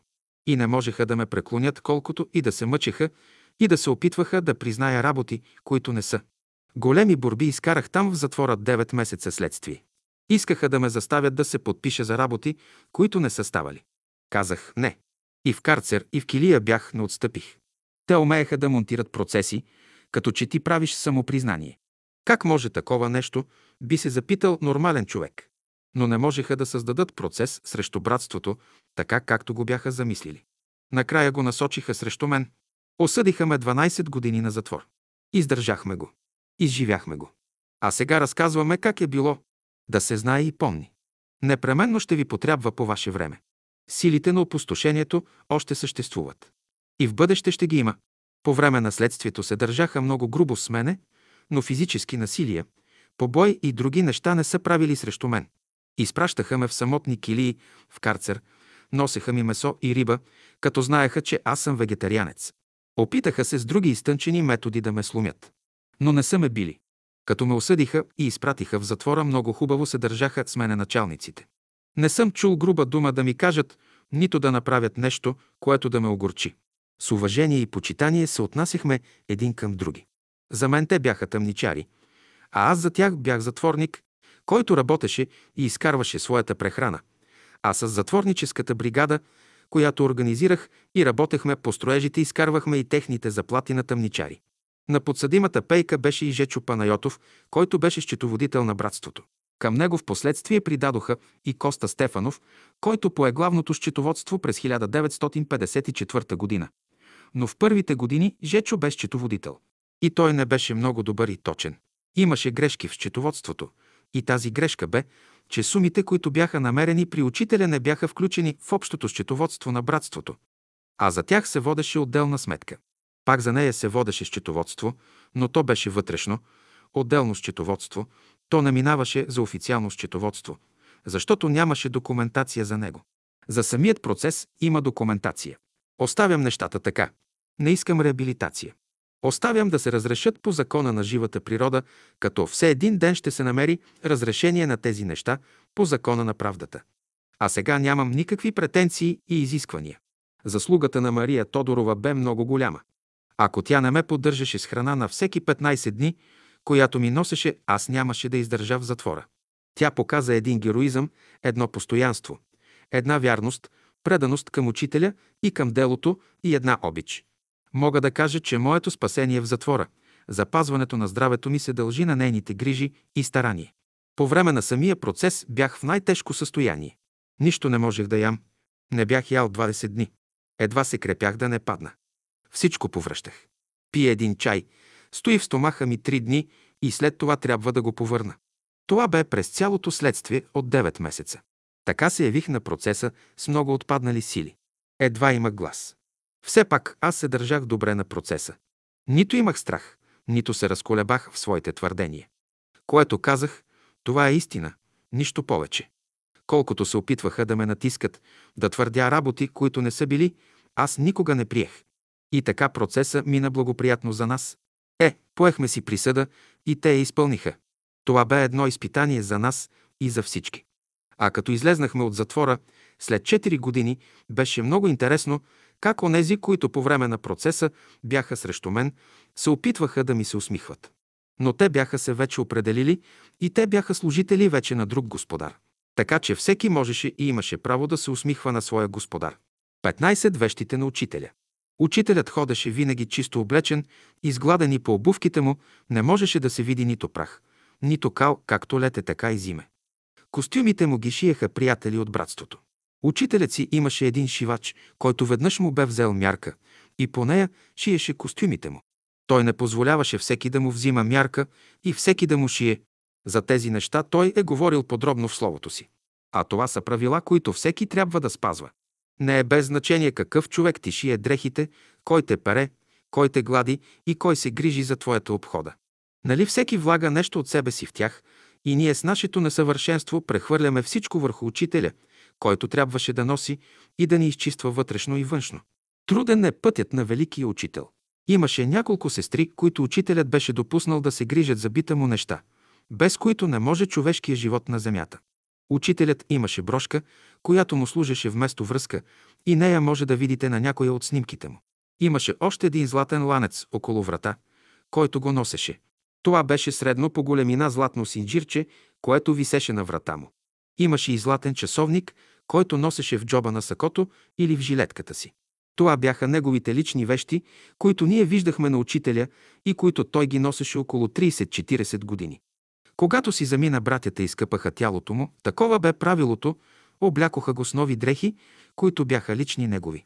Стенографката Савка Керемичиева бе взела брошката, златния ланец и часовника и ги беше прибрала при себе си, както му беше редът, защото тя бе най-близко до учителя. Той я беше допуснал до себе си за онази работа, която трябваше да извършва. По-късно братята се разпитаха кой прибра тези неща. Разбра се, че са усавка и всички се успокоиха.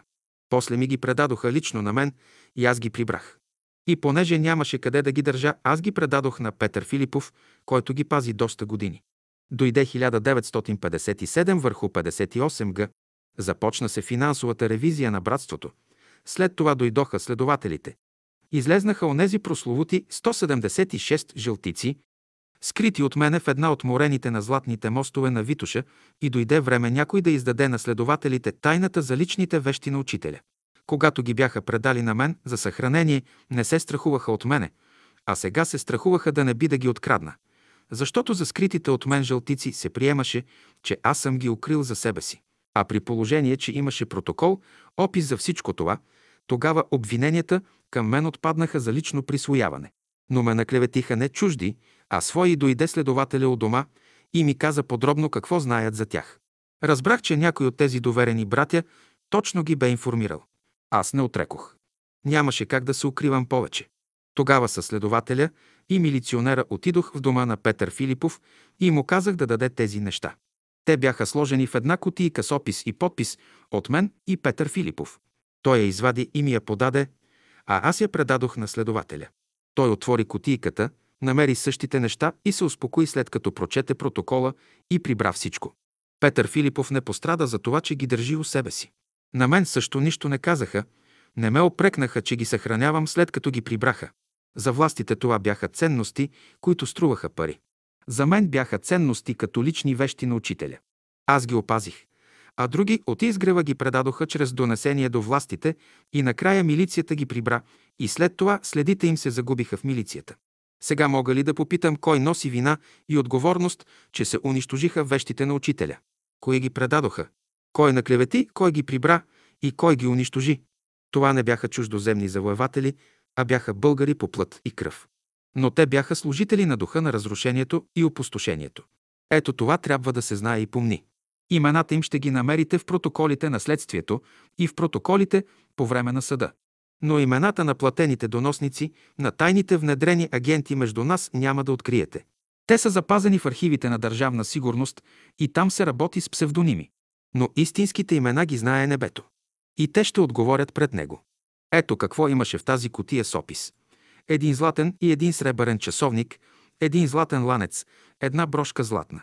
Имаше още две златни Наполеона, шест златни турски лири, един сребърен ланец. Всичко беше с опис и с подписите на Петър Филипов и на мен самия Борис. 16 куфарът с скъпоценностите. Финансовата ревизия, съставена от трима ревизора, бе дошла на изгрева и работеше непрекъснато. Всички бяхме спокойни. Аз отначало не смятах, че нещата ще се развият по един специално подготвен сценарий. После разбрах каква бе целта на сценария. Трябваше да бъдем принудени да се изказваме един срещу други и да се изкаже всичко, което знаехме за изгрева, за да може по-късно властите да преценят кое от казаното ще трябва да се използва срещу нас. Но аз приех друга тактика.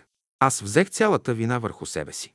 Като разбраха това, то властите се ожесточиха срещу мен, защото знаеха, че аз не съм виновен и моята линия на поведение объркваше техните сметки. Според тях аз трябваше също да се ожесточа и като отхвърля обвиненията срещу мене да ги насоча на там, на където трябва. Но аз не допуснах това да стане. Затова ме изпратиха в затвор, защото трябваше да се пише друг сценарий и объркваше онзи, който бе написал първият сценарий. Затова се озлобиха срещу мен. Финансовата ревизия работеше на изгрева. През лятото ние с Мария Тодорова се качихме на Маричините езера с едно магаре, палатка и храна и там прекарахме 40 дни. Когато дойде време да се връщаме, опаковахме багажа в един денк, Сложих го на гърбът си и с дългите си ръце го прикрепях. Започнах да слизам надолу по склона, за да слезна долу на езерото, където трябваше да дойде едно магаре, да ни натовари багажа с един наш познайник от говедарци. Но как стана така, че се изхлузи този денк от ръцете ми и започна да се търкаля надолу, може би 500 м по склона и накрая се спря на един камък преди да падне в езерото. Ние се спогледахме с Мария. Какво ли ще значи това? Не беше се щупило нищо, защото аз опаковах денка много здраво и с много въжета. Като се върнахме в София, на следващия ден дойдоха милиционери и ме арестуваха и ме заведоха в затвора. Беше започнало следствието пред следователя. Протоколите от финансовата ревизия бяха изпратени при следствието и прокурора. Ето така невидимия свят има свой език от символи, с които предупреждава човека с будно съзнание. След като ме арестуваха, отново ми се яви картината, как оня ден стремглаво се търкаляше към езерото. Накрая изпъкна образа на онзи камък, който спря Денка да не падне в езерото. Трябваше да се чака това време, когато събитията щяха да ни заведат до въпросния камък, за да спре събитията. Обвиниха ме, че съм взел куфър с скъпоценности. Люба Иванова, съпруга на Манол Иванов, беше пакостлив дух и ме обвини, като твърдеше, че Мария и Савка са били при учителя в последните му дни и когато тя е влязла вътре в стаята му, то тя е била изгонена от двете. Изгонили се я, защото там е имало куфър с скъпоценности. И когато Савка си е заминала през 1945 г., то според думите на Иванова, куфарът с скъпоценности са взети от мен и Мария. Може би наистина Иванова да е била отстранена от стаята с цел да се остави учителят сам, защото в последните си дни той бе болен и изнемощял и всеки искаше да го види, а ние ограничавахме достъпа до него. Може би за това са я отстранили, но не се я изгонили. А куфарът при учителя беше неговото долно бельо – защото тази негова стайчка беше много малка и нямаше място за скрин или за шкаф. Аз непрекъснато бях дежурен при учителя последните дни и ако трябваше да взема нещо, нямаше да чакам Иванова да дойде, да после да я гоним. Този куфар разпали много страсти и приказки за несметни богатства. Как на мнозина им горяха очите и блестяха при споменаването на този куфар. А се пишеха за окултни ученици и декламираха, че светът и богатствата на света са суета за неразумните и че те разумните на изгрева са далеч от тези неща. Преживяхме и това да се случи с нас, неразумните да ни обвиняват в присвояване на несметни скъпоценности. След това издигнаха друго обвинение срещу мене. А то е, че са ме видяли в Марчаево, когато учителят беше там, че съм вървял с учителя, носейки непрекъснато един куфър. Това не беше вярно. Аз в Марчаево ходех рядко за 3-4 часа и се връщах обратно в София – Понеже бях мобилизиран в гражданската охрана в града, бях в униформа на запасен войник, правихме скривалище срещу самолетните бомби. Аз ходех с една черна чанта до Марчаево и в нея носех някои продукти на учителя от София. А тогава всичко се купуваше с купони. Така стои истината. Но всички повярваха за този куфър с скъпоценности. Това разпали фантазията на мнозина и изведнъж излезе наяве алчността на мнозина от изгрева към скъпоценности и богатства. Като мой обвинител застана и Милка Периклиева. Имаше един момент, когато тя идваше у нас и контактуваше с нас. Бяхме добри приятели. А това се дължеше на това, че веднъж Мария сподели един сън с учителя, че е сънувала Георги Радев, който си беше заминал. Тогава учителят добавил, да, той сега има още работа. Работи в Милка Периклиева. И понеже аз бях пръв приятел с Георги Радев, ето защо той доведе Милка в думът ни. Ние я приехме радушно, защото знаехме кой е в нея от учителя. Но дойде един момент, когато тя престана да идва у нас, вероятно Георги Радев бе напуснал тялото й. Та имахме добър контакт с нея по онези години. И ето Милка Париклиева под въздействието на Петър Димков, природолечителя, който се движеше в нашите среди, подписва протокол пред следователя, че са ме видяли, че аз съм взел куфара с скъпоценности. Но когато Милка Периклиева вижда как се развиват нещата, че аз ще бъда осъден за това, то тя се сепва, противопоставя се срещу Петър Димков, идва от дома и разказа всичко с подробности. Как се я сплашили пред следователя и Димков психически я е изнасилил, за да подпише този протокол. Искаше прошка от мен. Разкаиваше се и плачеше. Но нейният подпис стоеше на онзи протокол с Димковия при следователя. Е, как ви се струва това? Къде са окултните ученици на учителя? А защо Димков бе заставен да лъже свидетелства за мен пред следователя? Той лекуваше болни с билколечение и имаше издадени два тома с негови методи за лекуване. Но той нямаше право да лекува, защото не бе лекар и лекарите го преследваха за това и често имаше написани обвинения за него до прокурора. Но понеже той не взимаше пари за преглед и всички знаеха това, че го прави от любов към ближния, за това обвиненията ги отхвърляха. Но след много обвинения срещу него от лекарите, милицията бе направила разследване и откри нещо съвсем неочаквано. Наистина, той не взимаше пари от болните, но след като им написваше на един лист към 20 билки, то той ги изпращаше към един и същ билков магазин. А методите на Димков са много сложни и има голяма комбинация от билки. То за това трябва и магазин с много билки. Така се увеличава оборота на билкаря и за да се справя с този огромен оборот се доставяха билки от мнозина, които ги беряха. За този голям оборот билкаря даваше на Димков 30% от оборота на печалбата на магазина. А това беше нарушение на закона. Бяха го извикали и бяха го заплашили, че ще го пратят в затвора и щяха да го сторят. Но процеса срещу мен и братството го спаси от затвора. Заплашиха го и принудиха да лъжесвидетелствува срещу мен и той се съгласи. Така в присъствие на Димков и на следователя, то Димков нарежда на Милка Периклиева да каже за куфара. А защо се съгласява Милка от начало и за това си има причина. А за нея да не говорим. И двамата изфабрикуваха обвинение срещу мен за този куфар. Така Димков бе принуден да служи на властта, за да не го подведат за онези 30%, които е вземал от печалбата на магазина. По този начин Димков се отърва от затвора за моя сметка. И понеже властта на комунистите винаги се отблагодарява на онези, които и помагат, то дойде време през 1977 година, когато лично Тодор Живков, който управляваше страната като генерален секретар на комунистите, изпрати едно писмо до Българска академия на науките и с него се нареди да се издадат двата тома на Димков, които бяха издадени преди 40 години. Така том Първо Римско излезна 1977 година, Второ Римско том 1978 година, Трето Римско том 1979 година. Та властите си заплатиха и се отчетоха пред Димков. Това трябва да им се зачете. А това бяха времена, когато братството се гонеше и ежегодно се иземваше литература от учителя и се унищожаваше. От 15 000 български лекари на държавна служба никой не смееше да се занимава с билколечение. Това беше табу. Тези съпоставки са много важни и са точно на място. Комунистите са много точни и коректни към онези, които им служат. Това трябва да им се признае и зачете. Този куфар раздвижи духовете и всеки, който потискаше в себе си някакво користолюбие, го изпусна и то сега всичко изкочи навън и се появи на видело. Всеки, който се срещнеше с някого на изгрева, все за този куфар почваха да говорят и пресмятаха какви ли неща трябва да е имало в него. Някои правеха спиритически сеанси и викаха духовете, за да им кажат къде е куфара и какво има в него. А те даваха различни съвети, като при всеки сеанс се казваха неща, които бяха противоположни на предните. Голяма олелия беше с този куфар. А това бе една мистификация и лъжа. Затова в братството няма да остане престъпление, което да остане ненаказано. Защото е написано Съдбата на света започва от Дома Господен. А Дом Господен бе изгревът. А за развръзките на света ще си проверите вие.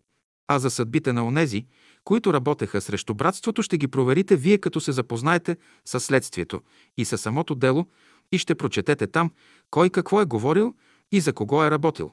И ще проумеете какво означава съдба на света.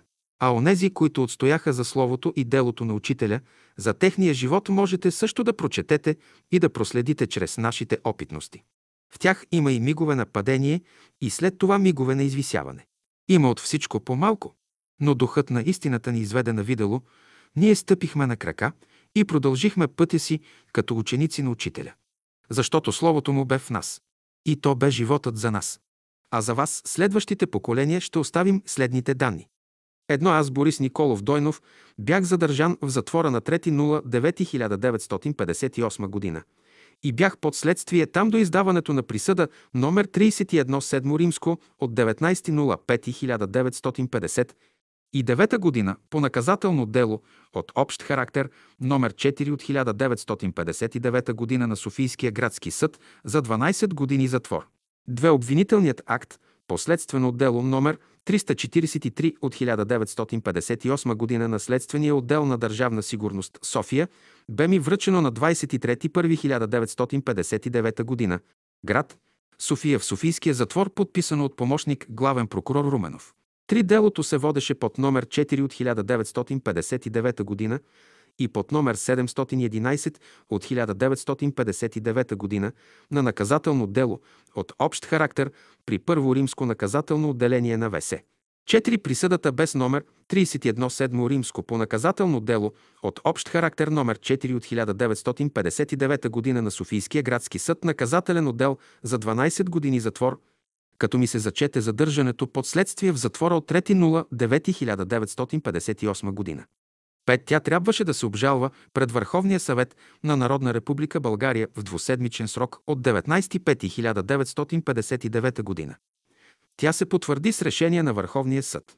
6. Запазил съм служебна бележка от Софийския затвор номер 1530 от 1962 година в уверение на това, че съм бил задържан в затвора на 20.05.1959 година в изпълнение на присъда номер 31 вие по наказателно дело от общ характер номер 4 от 1959 година на Софийския градски съд. Освободен съм от затвора на 1.01.1963 година, понеже съм помилван с указ номер 221 от 23.3.1963 година. 7. Според присъдата ми се конфискува половин идеална част от имуществото и да заплатя на държавата глоба от 25 000 лева, която бе голяма сума. Тогава заплатата на един учител в гимназията бе 864 лева. Тогава се заведе изпълнително дело номер 88 от 1960 година. Четвърто Римско район, три участък за 25 000 лева с призовка на съдия изпълнител на 21 година с предупреждение на 7.3.1961 година за опис на имуществото в дома ми. Тогава с акт номер 4566 от 1962 година бе одържавена едноетажната ми къща на изгрева, половин идеална част на улица Зелен Синор, номер 32 и четвърт от парцела 13 римско 7 съдържащ 743 квадратни метра. 8. Цялата документация по делото е в специалния архив. Намерете я и запознайте се с нея. Ще разберете и ще узнаете цялата истина по този скълъпен процес. 17 касетката на учителя с 800 000 лева. През време на школата на учителя паричните въпроси ги движеше лично учителят сам. Той на никого не даваше сметка от кого получава пари и на кого дава. Обикновено при него имаше големи суми, както и при Тодор Стоименов, който ги държеше под дюшека на леглото си. За светът ние бяхме несретници и дриплювци, бедняци и голтаци. Но ако знаеха, че тук има толкова много пари, щяха да ни нападнат апашите и щяха да ни обърат. Това не стана, защото беше тук учителят, а пашите дойдоха по-късно, дойдоха официално и ни обраха до шушка. Но за това друг път ще говорим. Как и откъде идваха тези пари? Идваха чрез десятъка на всеки брат и сестра от братството. Тези суми се предаваха лично на учителя и той ги препращаше към Тодор Стоименов. Имаше и една задача с левчетата, според която всеки ученик всеки ден ще отделя по едно левче и на края на годината се събираха 365 лева – които се занасяха обикновено на събора през месец август и там се предаваха на учителя. За тези 365 лева ученикът получаваше томчета беседи. Имаше и друга форма. В знак на благодарност към учителя, онзи, който бе получил помощ от него или при решаване на някой личен проблем, или някого учителят е излекувал, то тогава онзи донасеше своя принос за Бога. Само онези, които имаха тези опитности с учителя, вече знаеха кой е учителят и за това принасяха своя дар за Бога. Тези суми не бяха малко. Учителят ги приемаше, но трябва да се подчертае, че учителят никога не е искал пари на онези, на които е помагал. Възкръсналите за нов живот идваха и благодаряха кой както може. По тези три начина се събираха парите. А това не бяха малки суми пари за онези години. Никой не можеше да предполага, че на изгрева имаше милиони левове. Това се разбра по-късно, когато се правеха описи на парите след заминаването на учителя. Бяха започнали бомбардировките. Учителят редовно правеше екскурзии до Витоша, като минаваше по край нашия дом, нагостявахме го, а понякога и спеше в нашия дом. Преди да замине за Мърчаево, един ден той ме извика и ми даде една касетка, която бе затворена. Той я отвори пред мен и каза, че вътре има 800 хиляди лева. Пазете това. Това са братски средства. Учителят знаеше какви събития идват и с тази касетка, оставена при мен за съхранение, показваше, че ми оказва доверие. Парите аз ги прибрах и скрих у дома. След като се завърна учителя от Марчаево, отивам и го питам, учителю, дадохте ми нещо да го върна ли? Пазете го. След образуването на братския съвет от 7 човека и след съставяне на финансов съвет от трима души, който да движи и се грижи за финансовите средства на братството, то аз реших да предам парите. Аз ги извиках у дома, целият братския съвет, и след един хубав обяд извадих касетката и разказах целия случай. Братя, тази котия ми предаде учителят. Какво има в нея, не зная. Тя е заключена. Дайте ключа. Тогава Манол Иванов, който имаше всички ключове, след заминаването на учителя отиде вкъщи и донесе ключовете и намери един малък ключ, с който отвори за пръв път котията и в нея се оказаха банкноти от 500 лева в пачки наредени и като ги преброиха излезнаха 800 хиляди лева. Аз, който много не съм практичен, как се сетих, че направих един протокол, в който се описва, че аз предавам сумата, която ми е дал учителят и всички се подписаха. Аз взех протокола и го прибрах. Този протокол после ми послужи много без да искам. Защото той ме оправда пред властта, когато започна ревизията и се видя, че тази сума аз съм я предал на братството. Значи сума предадена тайно от учителя на мен, аз съм я предал на братството.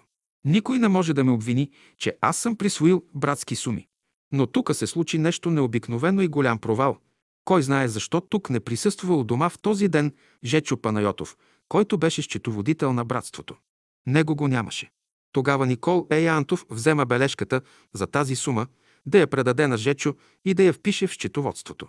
А пак братският съвет реши да остане в мене сумата, аз да я пазя, щом толкова време съм я пазил и щом учителят ми е поверил да я пазя. И аз я пазех. После Антов, когато взе сумата от мен, тя беше 800 хиляди лева. Но когато предава бележката на Жечо Панайотов, той му предава разписка за 500 хиляди лева и задържа 300 хиляди лева за себе си. Аз това нещо не го знаех. Това се установи през време на ревизията 12 години след тези събития. А Манол Иванов си беше заминал и нямаше жив свидетел. Ето такава е историята на тази касетка Сантов. От касетката на учителя с 800 000 лева изчезнаха по невидим начин 300 000 лева. Тогава преброихме парите, направихме протокол и трябваше да им връчат сумата от 800 000 лева. Всички решиха, че щом учителят ги е предал на мене, означава да седят у мене. И те седяха известно време у мене. Освен това, аз прибавих към тези пари още 200 000 лева братски пари и в касетката станаха 1 милион лева. Парите в последствие бяха предадени на Антов и използвани за братски нужди. По-късно се разбра, че Никола Антов при осчетоводяване на сумите вместо 800 000 лева бе вписал сумата 500 000 лева и така присвои за себе си 300 000 лева. Кражба. Това бе първата голяма кражба, за която ние научихме по-късно, когато започна финансовата ревизия на изгрева. Тази сума от 800 000 лева беше много голяма сума и с нея се купуваше тогава двоетажна къща. Ето един пример, достоен за изучаване, защото чрез него се изпитваха учениците. И всеки бе изпитан, и всеки получи своята оценка от невидимия свят. Учениците минават през изпити. 18 съдбата на един протокол и съдбата на братството. След заминаването на учителя бе направен опис на парите от братския съвет и от финансовия съвет, в който влизаше Жечо Панайотов, Никола Антов и Манол Иванов. Получена бе една голяма сума. Беше направен години по-късно през 1948 година. Антидатиран протокол за 5.1.1945 година на намерените суми след заминаването на учителя.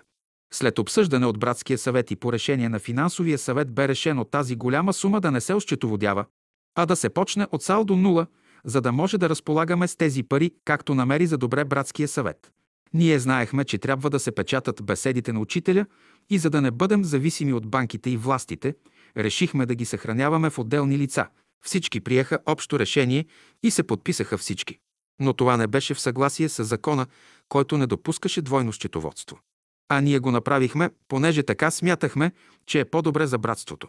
Тогава бе решено да се раздадат на отделни лица определени суми пари, обозначени поименно в протокола. Освен това, касиера бе задължен да заведе в тефтерче писмено на кои доверени лица са дадени суми за съхранение, кога са връчени и за какво са изразходвани. Протоколът се държеше в Манол Иванов като домакин, както и описа на парите намерени при учителя. Но през 1950 г. той си замина и се държеше от жена му. После жена му ги предаде на Никола Антов и той ги укри през време на ревизията през 1957 г., за да ни затрудни. А те бяха в един екземпляр. До 1948 г. парите бяха вложени и изразходвани. По решение на Никола Антов се нарежда на Жечо Панайотов да изгори въпросното тефтерче под предлог, че там са били вписани разходи, за които няма разходооправдателни документи. Тази инициатива на Антов имаше и друга цел. С изгарянето на тефтерчето трябваше да се заличат следите на онези суми, които той бе откраднал. Но ние това го научихме много по-късно, през 1957 година, когато започна ревизията. Така на ревизията нямаше нито протокола, който протокол допълнително е бил антидатиран през 1948 година да въжи от 5.1.1945 година. Дойде процесът и цялата вина се хвърли върху мен.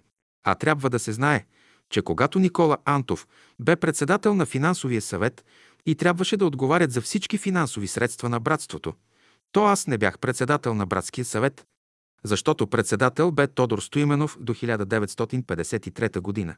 През 1953 година. Тодор Стоименов си замина и аз станах председател на братския съвет. А всички разходи на оставените пари от учителя бяха до 1948 година – за което имаше протокол, че всички суми са отчетени, подписани и от Никола Антов. Значи отговорност носеше Никола Антов за периода до 1948 година, когато парите бяха похарчени. През 1954 година бе назначен друг счетоводител Коста Стефанов, който ръководеше счетоводството до ревизията през 1957 година. Но съдът и властите решиха, че аз трябва да отговарям за счетоводството до ревизията през 1957 година за допуснатите финансови нарушения. Понеже Никола Антов предизвика ревизията на братството и според властите човек, който търси законност, значи е чист пред закона. А нещата бяха точно обратно поставен. Кой ги бе поставил? Онзи, който работи с обратни методи. По-късно, след като бе направена ревизия и след като съгласно тази ревизия всички документи бяха изпратени в Министерството на финансите, което от своя страна задвижи своите органи, то се започна следствие от милицията. Започна се едно дълго следствие, което продължи 9 месеца срещу мен в затвора. На 29 ноември 1957 г. бе направен нов протокол, в който се посочиха кому са предадени сумите и за какво са похарчени. Този протокол бе изпратен до ръководителите на братствата в провинцията. Те го одобриха, подписаха се и ние го представихме пред ревизорите. В него са обозначени всички суми. Но съдът не желаеше да признае този протокол. Не му изнасяше. Той следваше друг сценарий, написан на друго място. Протокол. Днес, 29 ноември 1957 г. се състоя заседание на Братския съвет на Верска общност Бяло братство София, на което присъстваха членовете на съвета. Борис Николов, Боян Боев, Жечо Панайотов, Паша Теодорова, а освен това и следните членове на братството – Георги Куртев, Николай Дойнов, Никола Гръблев, Влад Пашов, Петър Филипов, Пеню Ганев, Георги Томалевски, Желю Ганев, Вера Куртева и Елена Андреева. Заседанието се откри от председателя на братския съвет Борис Николов, който каза «Тази вечер свикахме разширен братски съвет, за да ви запознаем с ревизията, която финансови органи извършват на братството. Затруднението, което срещаме е установяване първоначалната сума, която е намерена в стаите на учителя. Тогава е направен опис на сумите, обаче финансовият съвет не може да го представи. Въпросът е да се установи каква е била първоначалната сума. Понеже описът липсва, тръгнахме по друг път. Първоначалната сума, оставена от учителя, беше поверена да се съхранява от доверени хора, както се практикуваше с цялото братско имущество още от времето на учителя. Всеки, който е получил на съхранение суми, е давал разписка, която се съхраняваше от касиера Жечо Панайотов. Тъй като се знаеше кои братя са приели суми, сравнихме каквото те си спомнят и така се установи каква е била първоначалната сума. От друга страна, като съберем всички направени разходи, които знаем, получава се сумата, дадена на съхранение у приятелите. Тъй, че по два пътя ние тръгнахме да установим първоначалната сума и по два пътя дойдохме до един и същ резултат. Подолу ще ви дадем резултата на това изследване, което представяме като окончателно в нашето търсене на първоначалната сума. Сумите, намерени след учителя, са били в банкноти, сребърни монети и злато. Златото, което ми беше дадено по опис, когато ми го поискаха, аз го представих в милицията. Сребърните монети, които се намериха, братският съвет реши да се изразходват, защото тогава те вървяха като разменна монета. Количеството им беше около 300 000 лева. Жечо Паньотов си спомня същата сума. Ние имаме всичкия интерес да се намерят първоначалните описи. Нека се има предвид, че установяването по памет на неща, станали преди 12-13 години, е трудно и мъчно могат да бъдат изяснени изведнъж, затрупани от много други наслоявания. Те мъчно могат да бъдат отделени и конкретизирани. Явява се колебание, несигурност. Това е търсене в миналото. Считаме, че двата пътя, по които тръгнахме, за да установим сумите, са най-правилните. След това присъстващите изслушаха обясненията на касиера на братството Жечо Панайотов относно сумите, оказали се на лице след смъртта на нашия учител Петър Кадънов, как са били съхранявани уверни членове на братството и в последствие изразходвани за братски нужди по решение на братския съвет. Установяването и пазането на тези средства е било предоставено на финансовия съвет на братството, състоящ се от Никола Антов, Манол Иванов и Жечо Панайотов, като това право им е дадено от Върховния съвет, съгласно протокола на заседанието му от 1 януари 1945 г. На Жечо Панайотов като касиер на братството са били предадени разписките, издадени от пазителите на сумите, а именно предадени на съхранение на Борис Николов, София. При разпределяне на сумите 1 милион 534 хиляди. Лично от учителя 500 хиляди. 2 милиона 34 хиляди лева. Предадени на съхранение на Тодор Стоименов, София. Лично от учителя 310 хиляди лева. Предадени на съхранение на Минчо Сотиров село Нейчево. При разпределение на сумите ЛВ 500 хиляди, лихви от касови бонове 22 хиляди. 522 058. Предадени на съхранение на Никола Антов, София. 600 хиляди. Предадени на съхранение на Манол Иванов, София. 537 420. Предадени на съхранение на Манол Иванов, сребърни монети 320 000. Предадени на съхранение на Панайот Ковачев. Стара Загора 500 000. Предадени на съхранение на Георги Куртев. Айтос 1 милион. Всичко лева 5 милиона 823 478. Първоначално съставеният опис за тези суми Жечо Панайотов заяви, че не му е предаден. Сумата 5 милиона 823 478 е увеличена през 1945-1948 година. Така, 5 милиона 823 478. Инкасирани лихви по купони номер 1,2 и 3 от облигации 106 700. Излязла в тираж една облигация от заема на свободата. 20 000. Всичко за отчитане 5 милиона 950 хиляди 178. Изразходвани съгласно решение на Братския съвет. 1.3.1945 година. Купени облигации от заема на свободата. В София сума, внесена чрез Борис Николов 900 хиляди. В София сума, внесена чрез Минчо Сотиров 100 хиляди. Общо 1 милион. Файтос. Сума внесена от Георги Куртев 300 хиляди. Всичко 1 милион и 300 хиляди. 12.10.1945 година. Купена печатарска машина 1 милион 212 хиляди и 600. 13.10.1945 година. Изплатено на първа група наследници на учителя 400 хиляди. 13.10.1945 година. Нотариални разноски за същия случай 34 120. 24.10.1946 година. Преместване братска барака, в която живее Надежда Конова 184 000. 9.4.1948 година. Изплащане втора група наследници на учителя 400 000. Нотариални разноски за същия случай 2250. 35.1948 година. Ремонт изгорялата постройка на Сим Симеонов 26 750 31.12.1948 година. Записани на приход по братско счетоводство 170 980 Неотчетени от Панайот Ковачев. Сете. Загора 500 хиляди. Всичко.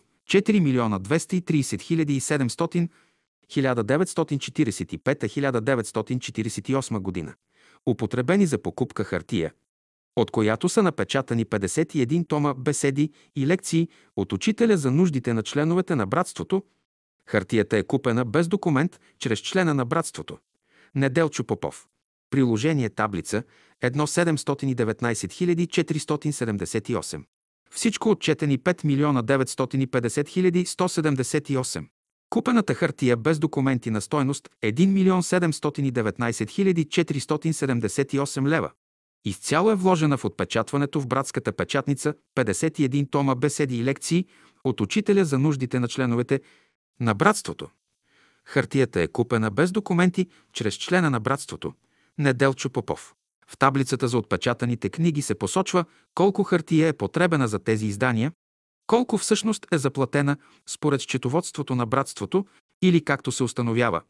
Получена е и употребена хартия за същите издания в повече от заплатеното ЛВ 1 милион 719 478. Тази сума в повече е именно за оправдаване недокументираните разходи за хартия ЛВ 1 милион 719 478. След това прочете се от брат Борис Николов списъка на златните монети и украшения, оказали се на лице в стайте на учителя. Тези ценности са били пазени от Манол Иванов до 1948 година. А след това той ги е предал за пазене на брат Борис Николов.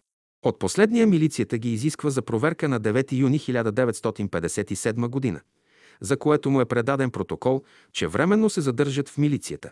Тези ценности са следните. 79 едно върху две златни Наполеона, 78 едно върху две златни турски лири, 5 броя златни рубли. Всяка от по 5 рубли, 3 броя златни рубли, всяка от по 15 рубли. Едно златна монета от 20 щатски долара, на гърба релеф. Образа на статуята на свободата. Едно златен медал с лика на Николай II. Едно австрийска пендара златна от 1888 година с образа на Франц Йосиф. Четири броя златни емерлика и едно малка махмудия. Два броя златни махмудии. Три броя златни минцове. Седем броя златни емерлика и едно рубе. Седем броя златни малки рубека с дубки. Седем броя малки рубета, две емерлика, едно златно украшение на големина, колкото пендара. Един брой златно медальонче, вътре образа на дете. Един брой златен пръстен с бял скъпоценен камък. Два броя златни пендари с украшение. Кръщението на Христа. Един брой златно рубе и две парченца от щупен кръст. Един брой английска лира, върната на Мария Андреева, която я бе оставилата съхранение при учителя. Едно златен ланец с розетка. Един брой златна брошка с елипсовиден диамант около половин карат. Едно златен часовник с двойни капаци марка Зенит. Едно джобен часовник на вид жълт марка Гаванес Сланец. Едно джобен часовник повреден с три капака. Едно сребърен джобен часовник повреден сланец. Забележка. Освен това, имало е някои украшения, които са върнати на трите сестри Кълпакчиеви, понеже са представили писмо, че са оставени на пазене от баща им Райко Кълпакчиев. Също един дамски часовник с кордон на Мария Граблашева. Върнати. На Мария Андреева е върнато. Едно английска лира и едно Наполеон. На Пенка Думанова. Седем турски рубета, две златни пръстена и три златни хълки. На Мария Мечева – сете. Загора едно златна гривна, три пръстена, едно златна халка и едно златна брошка. Даде се и следното обяснение за изложените по-горе извънредни братски средства. Те са били привършени през 1948 година, тъй като усиленото печатане на братски издания е изисквало доста средства. Тогава става и отчитането пред братския съвет, като членовете на финансовия съвет и касиера Жечо Панайотов са освободени от отговорност.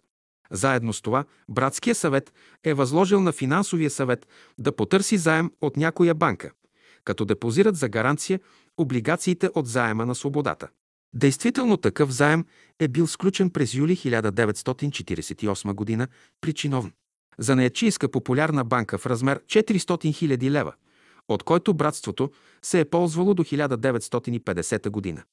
Обстоятелство, че се нарежда сключването заем за братски нужди. Говори, че преди всичко председателят на финансовия съвет Никола Антов е знаел чрез упражнявания от него контрол, че дадените за пазене братски средства са изчерпани. Уведомил е братския съвет за положението и тогава му е дадено нареждане за сключване на заем. Изключение прави само сумата 500 000 лева, намираща се у Панайот Ковачев, като на финансовия съвет и на братския съвет е било известно, че в момента Панайот Ковачев не е бил в състояние да върне сумата. По така направените изложения от брат Борис Николов и Жечо Панайотов присъстващите братя и сестри се изказаха както следва. Да се настои Никола Антов да даде първоначалните списъци, понеже като председател на финансовия съвет той ги е държал. Ясно е, че той стана причина да се почне финансовата ревизия на братството. Сигурен е бил, че ще затрудни братския съвет, понеже единственият списък на сумите е у него и той го държи, за да затрудни цялата работа. Защо Никола Антов от 13 години не е подигнал въпрос за ревизия? Като председател на финансовия съвет, ако е смятал, че има нередност в използването на братските средства, защо не е дал отчет? Като председател на финансовия съвет трябваше да каже дали всичко е вред. Относно инвентаризацията, поискана от К. Стефанов, братския съвет е взел под внимание на времето това и е назначил комисия, в която са включени на Антов и К. Стефанов. Но те не извършиха потребното за описване имуществото и осчетоводяването му. Па и никога не са бивали затруднявани или възпрепятствани да извършат това, ако биха искали. За разпределение и пазане на братските средства – оставени от учителя, присъстващите братя и сестри се изказаха, че финансовия съвет и братския съвет са постъпили правилно и съобразно разбирането на новите отношения, прокламирани от учителя през време на работата му всред нас, именно оказване доверие на предани на братството негови членове. Учителят знаеше, че като окаже доверие към свой последовател, възложената работа ще бъде извършена според неговите указания, честно и почтено. Така той е поверявал братски суми за пазене, купувал е братски имоти на изгрева и ги е поверявал на братя и сестри, на имената, на които са издадени нотариални актове. Тези имоти и до днес се владеят по този начин, чрез братя и сестри, пълномощници на братството, което единствено се ползва от тях. Този начин на владение е възприят от учителя, тъй като братството не е юридическа личност. Така финансовия съвет и братския съвет са били принудени да възприемат и приложат това начало, завещано от учителя, да разпределят между верни членове на братството пазенето на братските средства. При обстановката през 1945 г. те са се ръководили от това правило на учителя. Внезапната загуба на нашия обичен учител и наставник, грижата за запазване целостта на братството, запазване оставеното имущество и легализиране по-нататъчното съществуване на създаденото от учителя общество Бяло братство са наложили този начин на действие. Факт е, че предадените на съхранение братски суми са върнати при поискване, вложени са от страна на братството за участие в заема на свободата. Купена е печатарска машина и други купена е хартия за печатане беседите и лекциите на учителя и така нататък. Отпечатването на беседите и лекциите на учителя е от най-голямо значение за всички членове на братството. Така, щото набавената даже без оправдателни документи хартия е напълно уместно и ние единодушно оправдаваме както братския съвет. Така и касиера Жечо Панайотов за направените изплащания.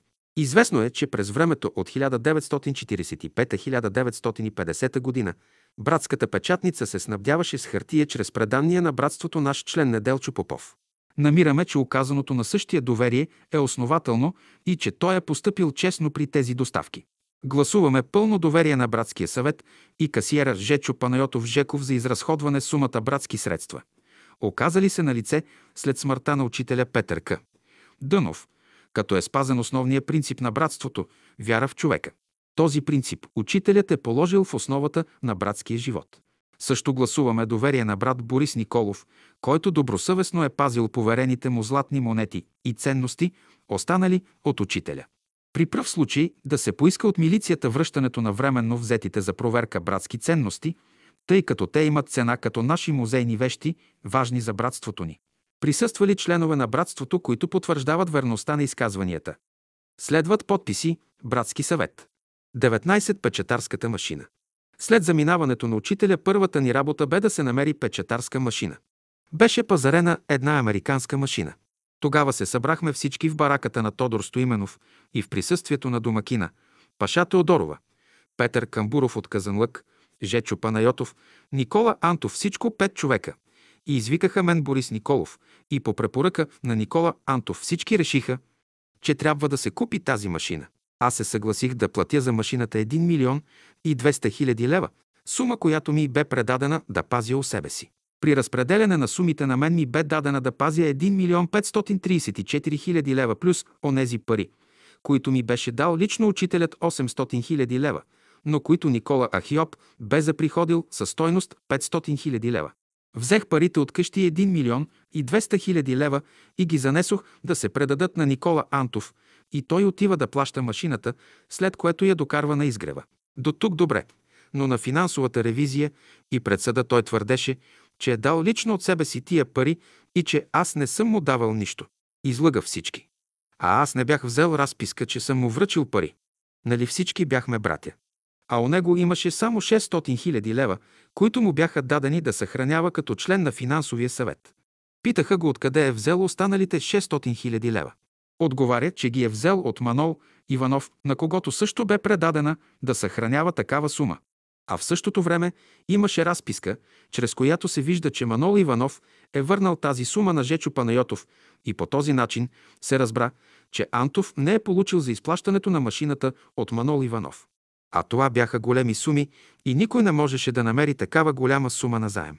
И за доказателство на кражбата доказаха, че печатарската машина е купена на 18.10.1945 г. Закупена е от Янакиев с съкровищни бонове.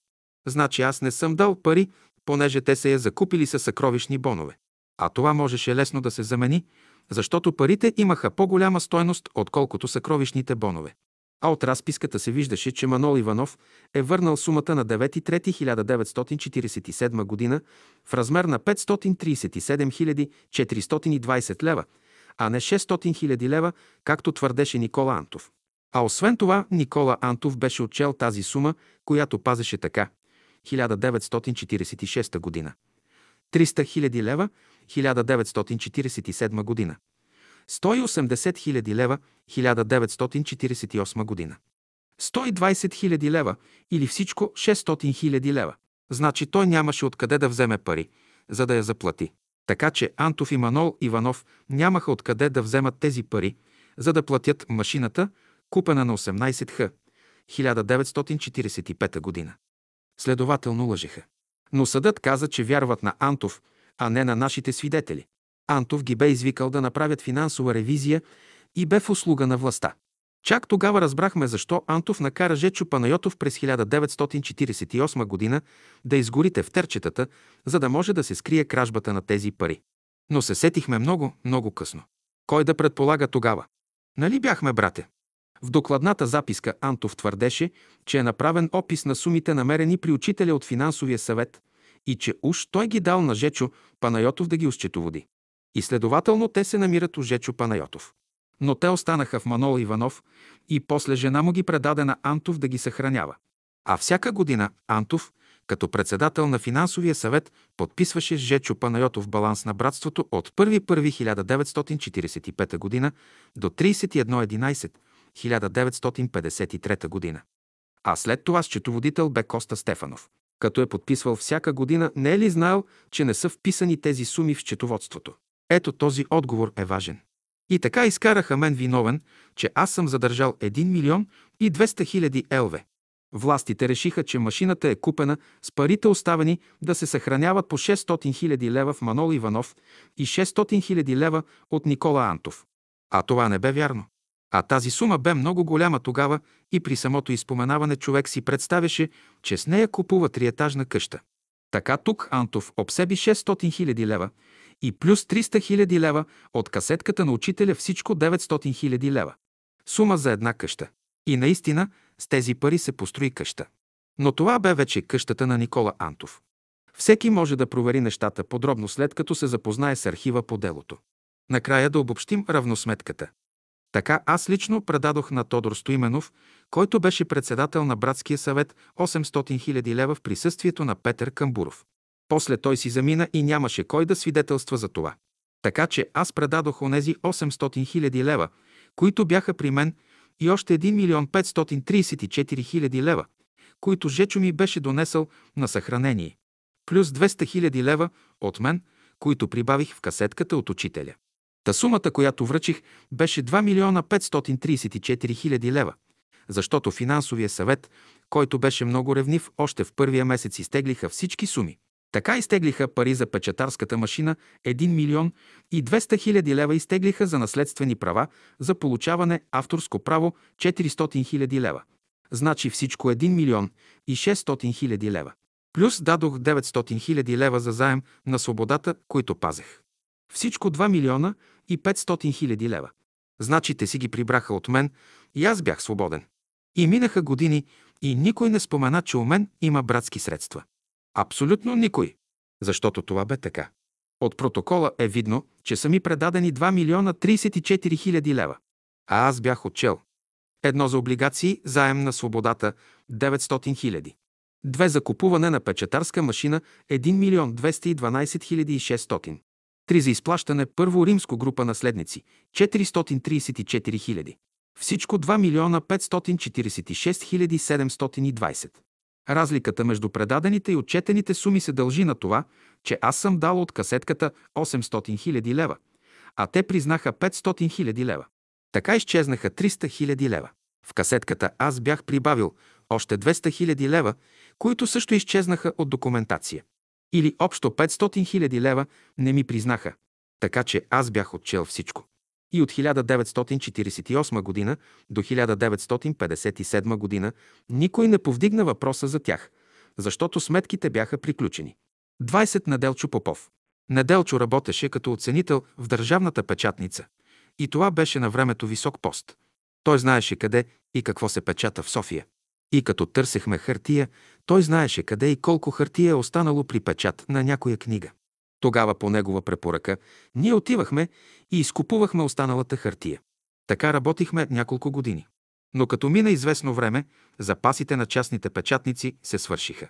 Това бе хартия купена от преди войната. Той беше във връзка с всички издателства и случайно веднъж някой му подметна като идея, че можем да използваме оставащата хартия от ежедневната преса, където се печатаха вестниците. Там големи роли автоматически подаваха широки ленти хартия на печатарската машина.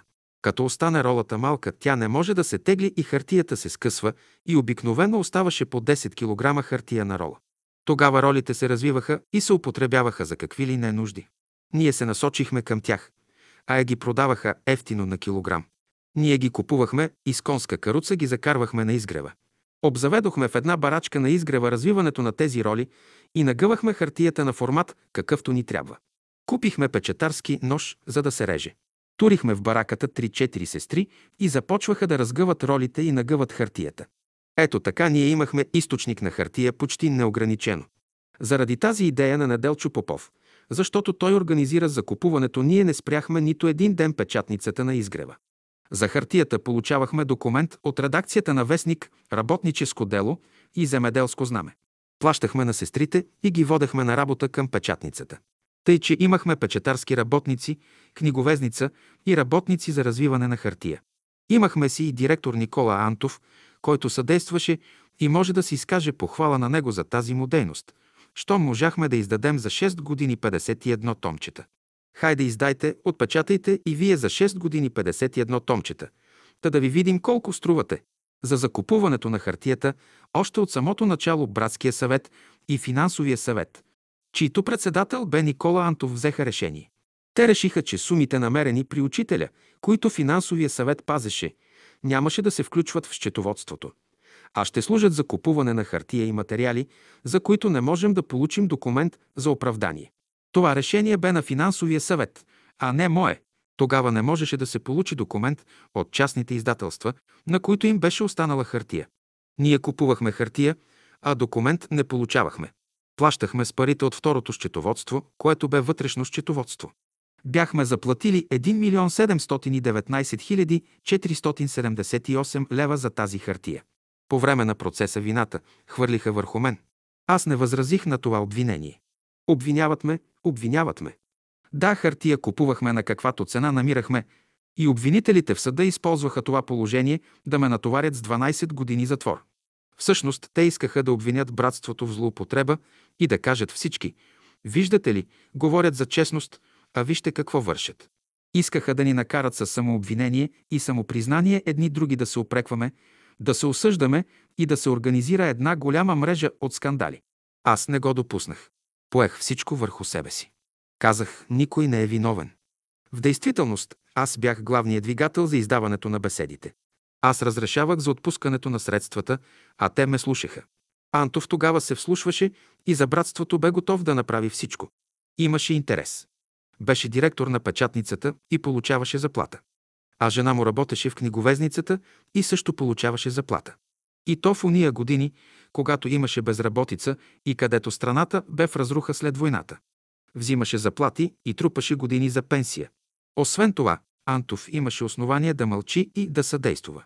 Много по-късно ние разбрахме, след като дойде ревизията през 1957 година, че той беше обсебил доста средства.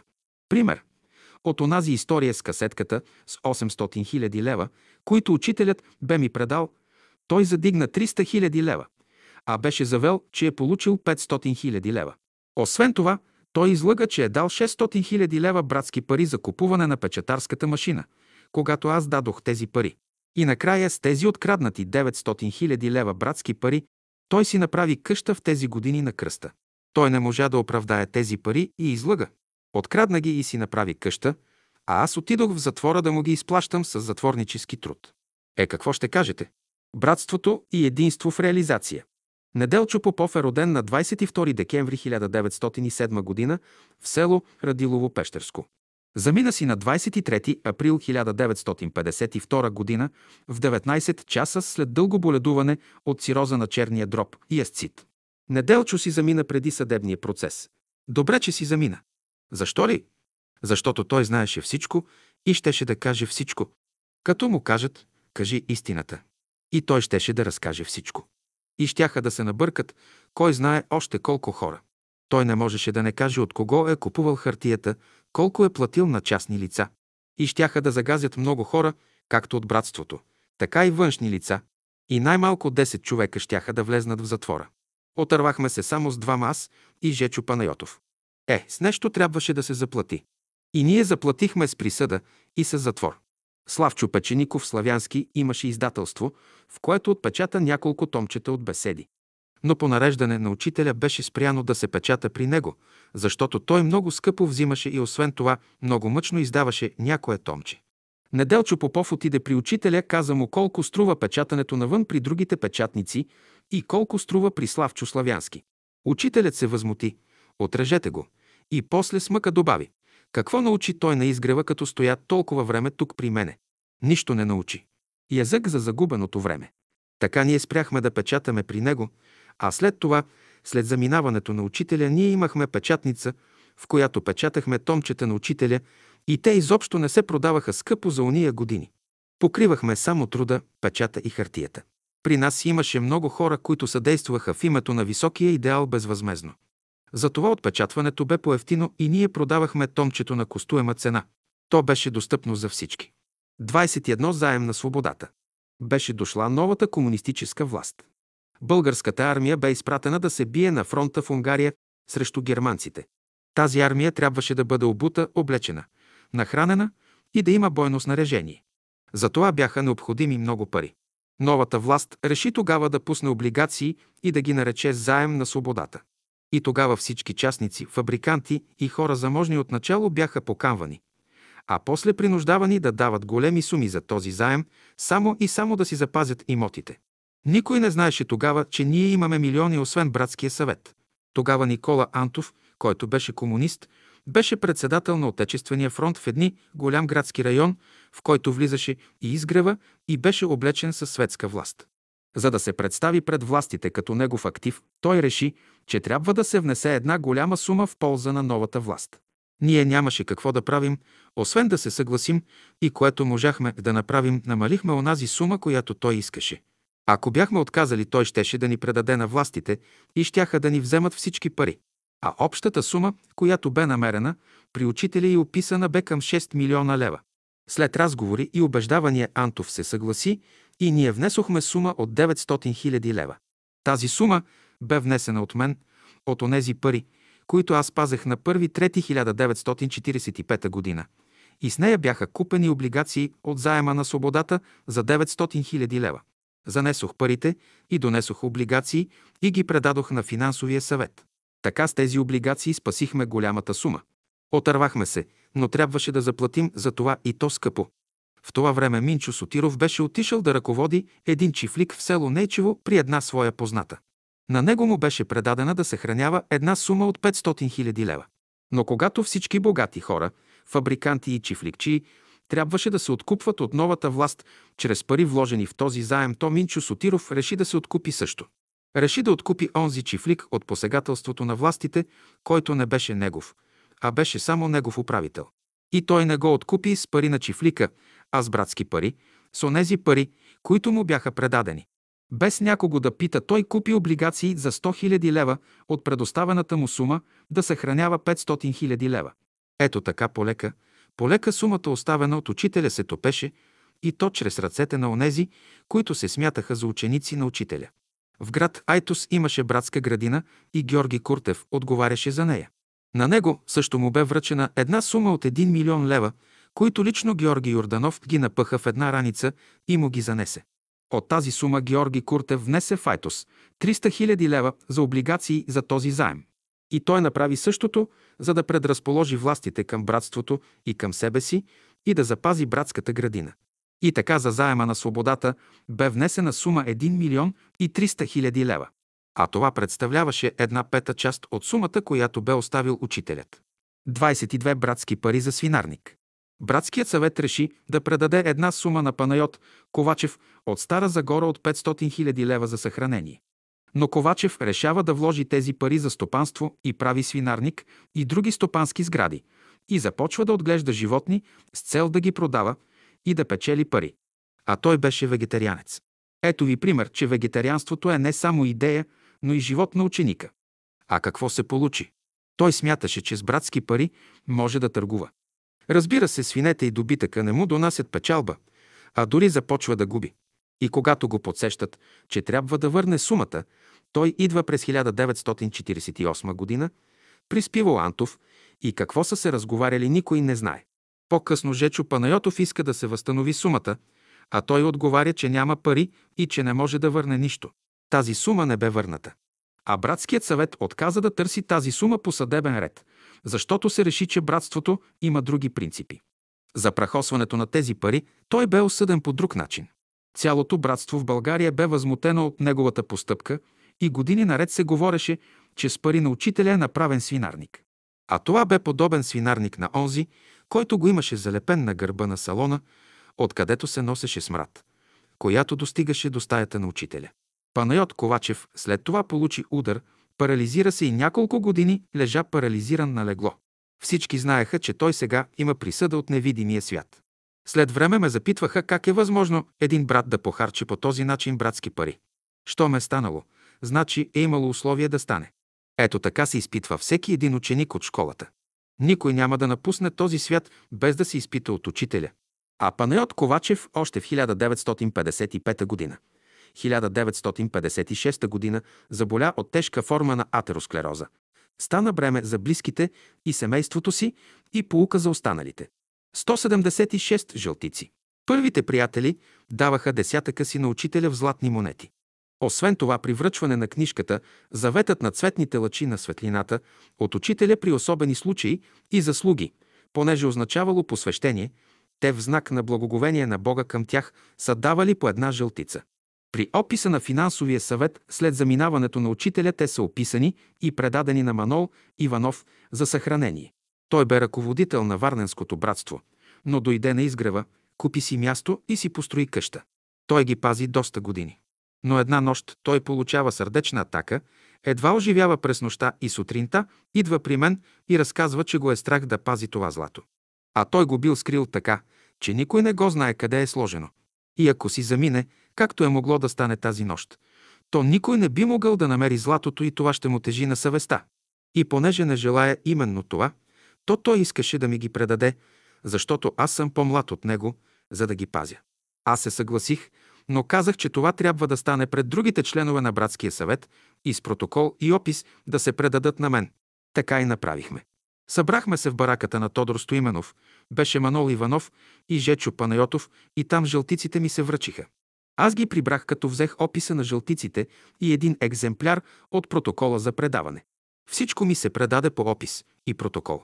Понеже аз се занимавам с камъни, с мозайки взех и направих с цимент един камък объл, като в него пъхнах металическа котия с жълтиците в нея, обвити в памук и поставени в голям стъклен буркан. Всичко беше зациментирано и представляваше един голям объл камък, който занесох в една раница на гърба си и го сложих при другите камъни приморените в областта на Вълчета скала близо до хижа Алеко. Никой не би се сетил и дори да знаеше, не можеше да намери с просто око въпросният камък. Тогава нямаше уреди за търсене на метал и злато. Манол Иванов си замина през 1949 година. Аз не смятах, че той е отнесъл тайната на жълтиците. Също знаеха Никола Антов, Жечо Панайотов, Коста Стефанов и когато стана ревизията, жената на Манол Иванов. Люба Иванова ме наклевети, че жълтиците са при мен и че съм злоупотребил с тях. През това време Никола Антов е в концлагер, изпратен от властите поради негови прегрешения пред Комунистическата партия. Той се пишеше, че е комунист, но беше с анархически възгледи и не се подчиняваше никому и да се научи на подчинение, властите го изпратиха в концлагер за 6 месеца. Та Никола Антов тук няма вина, че е предал жълтиците. Вината я поеха други. Дойде милицията от дома и след като разбрах кой ги праща, аз им казах, че те ми са предадени, за да ги пазя. Беше 9 юли 1957 година. Заведох ги горе на Витуша и им показах камъка. Те го разбиха, извадиха буркана, отвориха го. Намериха касетката с жълтиците и вътре в него имаше опис с почерка на Манол Иванов, без неговия подпис. А той взел, че откъснал лично подписите в описа, когато ми предал жълтиците, за да не отговаря. Милицията не прие за меродавен този опис без подписа на Манол Иванов. А по-късно този опис с почерка на Манол Иванов изчезна, милицията го укри, за да не може да се докаже, че е писан от него. А финансовият съвет бе длъжен да декларира златото пред властите според закона. И така с решение на финансовия съвет бяха ми предадени тези жълтици за съхранение. После не можех да докажа, защото нямаше нито подписи, нито опис. Така те прехвърлиха отговорността си на мен, че аз съм този, който не е спазил законите на държавата и не съм предал златото на държавата, защото частни лица нямат право да държат златни монети. И за това ме осъдиха и към другата присъда ми лепнаха три години затвор и парична глоба в полза на държавата. Упрекваха ме, че жълтиците не били 176, а 186. Ние върнахме онези жълтици, които бяха оставени от братята и сестрите при учителя да ги пази. Те имаха разписки за тези монети. Като чуха всички, че има укрити жълтици, на всички в братството им се ококориха очите. Ще изхвъркнат очите им за тези жълтици. Започнаха да се носят слухове за закопано имане на изгрева, на Витуша, и тези жълтици станаха на гарнета с злато и на тенеки пълни с жълтици. Какви ли не работи слушах през тези години. Не знам държавата какво направи с тези жълтици, но ние с тях трябваше да издадем беседи. Причината този път не бе у мен, защото до 1953 година председател беше Тодор Стоименов, а книгопечета бе забранен през 1950 година. Аз нямам вина за тези жълтици. Вината бе в онези, които по-късно платиха за предателството си спрямо школата според окултните закони, така както трябва. Никола Антов последствие разказваше, че жълтиците имат друга бройка.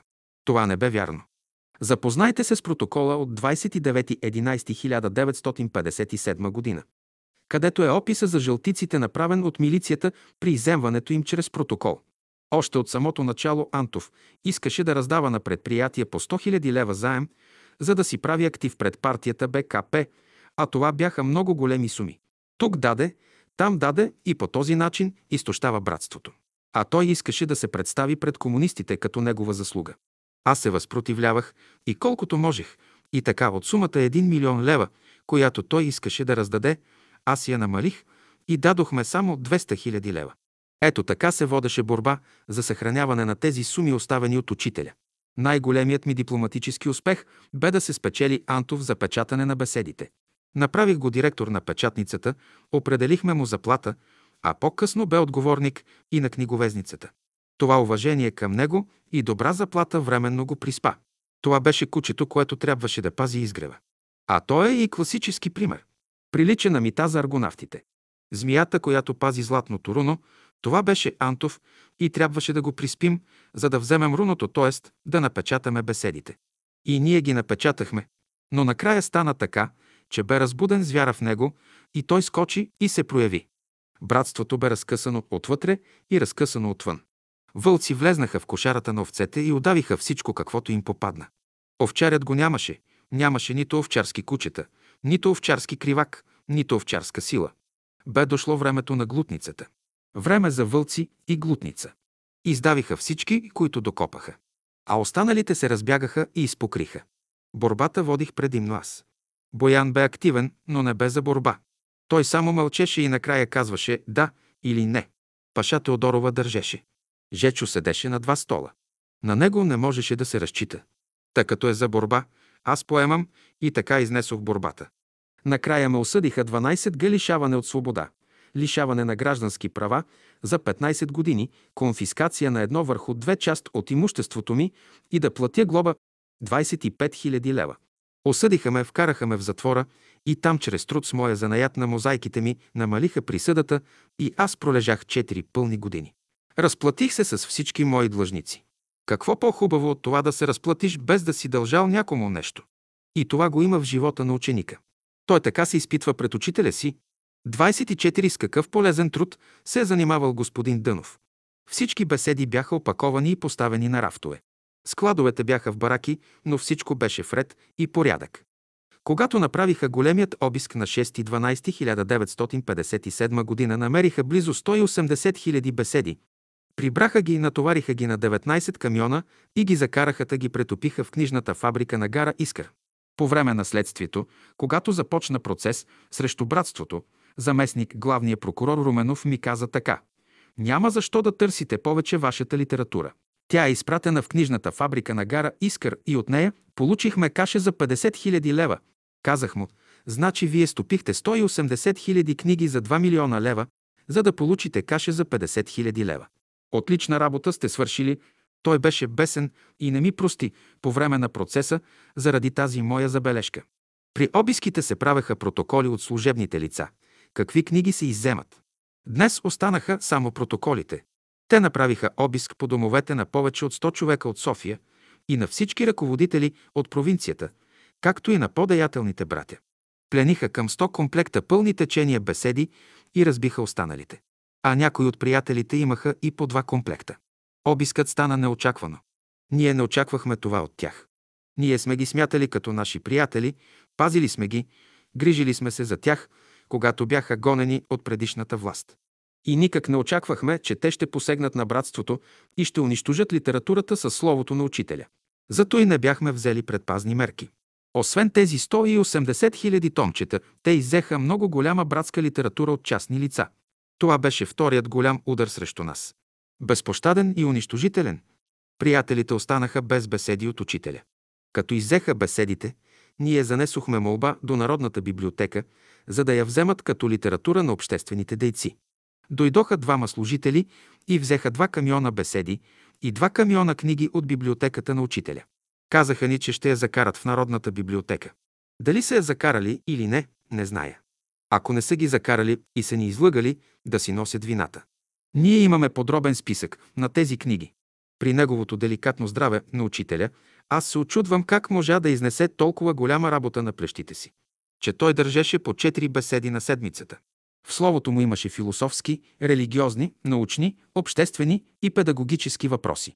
Всичко това в словото на учителя трябва да се проучи от страна не на журналисти, които нищо не разбират, а от онези, които имат отношение към словото на учителя, философската част да се разгледа от философи, педагогическата част от педагози, научната част от учените, музиката на учителя от музиканти.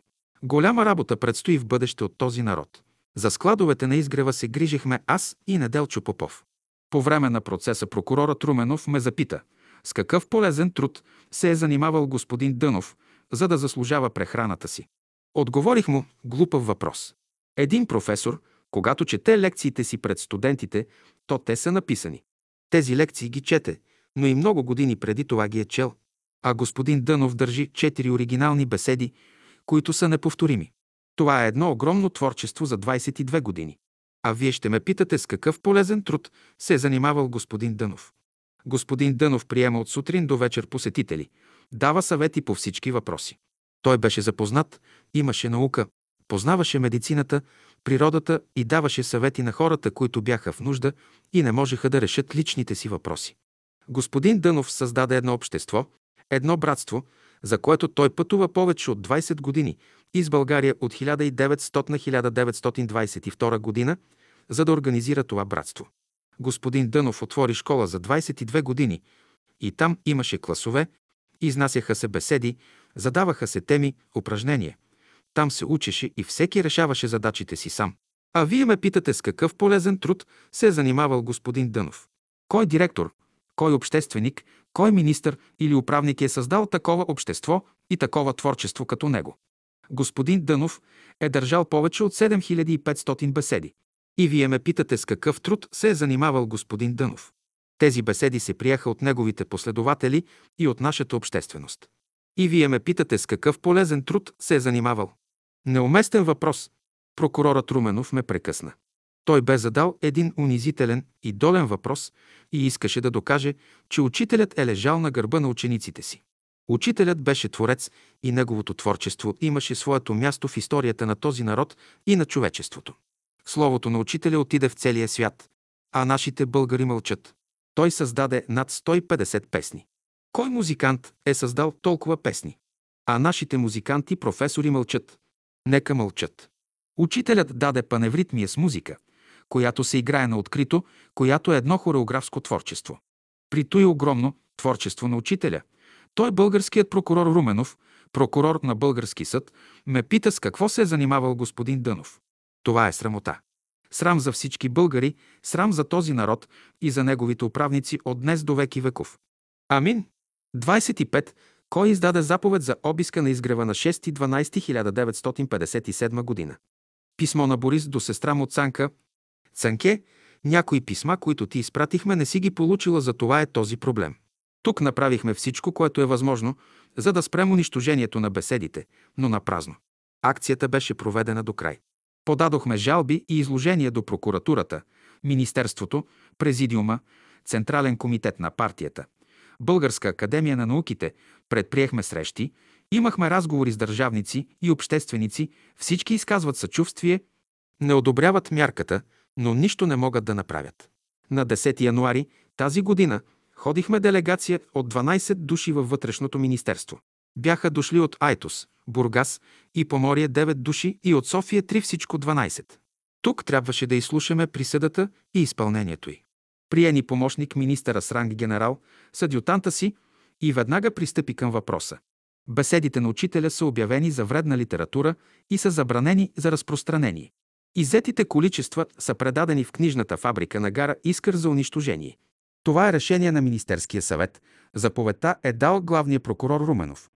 Комисия в отдела литература при Министерството за наука и култура се е занимавала с този въпрос, проучвала го е няколко години. Показаха ми решението на Министерския съвет и доклада на комисията. Останалите неиззети беседи у приятелите се оставят за вътрешно ползване на братството. Мярката засяга само големите количества беседи, за да не може да се прави пропаганда. Животът на братството не се изменя. Събранията продължават, беседи се четат. Дават вид като че ще се ограничат само с тази мярка, но може ли да им се вярва след той, което направиха? Ако са ви взели други книги, освен беседите, подайте молба до местните власти. Ще ви ги върнат. Това е гонение против идеите. Идеологична борба. От учениците се иска смелост, самообладание, вяра и упование в Бога. Ние стоим за нашите идеи и лицето ни е светло. Поздрав на теб и на всички братя и сестри. Учениците тук са бодри и силни духом. П.С. Тези дни ще ти спратя нашите изложения пред министерства и държавници Първо римско, Второ римско и Трето римско. В този дух сме говорили пред тях. Борис забележка. Протоколът за обиск на 6.12.1957 г. бе съставен от капитан Сидър Колев Меринзов, замнака на отделение възоснова на заповед от 5.12.1957 г. на началник отдел Държавна сигурност и разрешение от заместник прокурора на НРБ от 26.11.1957 г. При обиска, извършен в квартирата на Боян Боев, бе иззет братски архив, който се съхраняваше у него. 26. Писмо от Боян Боев. София Изгрев. 7.4.1959 година. Любезни брат! Делото на брат Борис Николов и Жечо Панайотов се гледа от 18 до 20 март 1957 година и се отложи. Още не е съобщено за кога е насрочено. Брат Борис с държането и с хубавата защита направи дълбоко впечатление и на съдии, и на адвокати, и на всички, които го слушаха. С това той потвърди думите на учителя, който беше казал за него така. Борис е ученикът, който ще даде пример, как ученикът трябва да държи изпитите си и Ожечо няма вина, защото за него учителят каза. Когато потърсите касиер на братството, най-подходящ е Жечо, поради своята честност. Нека ние в София и в провинцията обгърнем Борис и Жечо със своите хубави мисли, със своето пълно доверие и им пожелаем да бъдат оправдани и освободени. Приятелите са в непрестанна молитва за тях, защото знаят, че винаги са служили безкорисно на божествената идея. Вярвам, че всеки искрен брат и сестра ще изпрати топлината и обичта на своето сърце и душа към тях. И великата сила на любовта, която им се изпраща, ще ги обгръща и крепи като ангел-хранител. Да се изпълни Божията воля над тях. С братски поздрав, ваш верен, Боян Боев.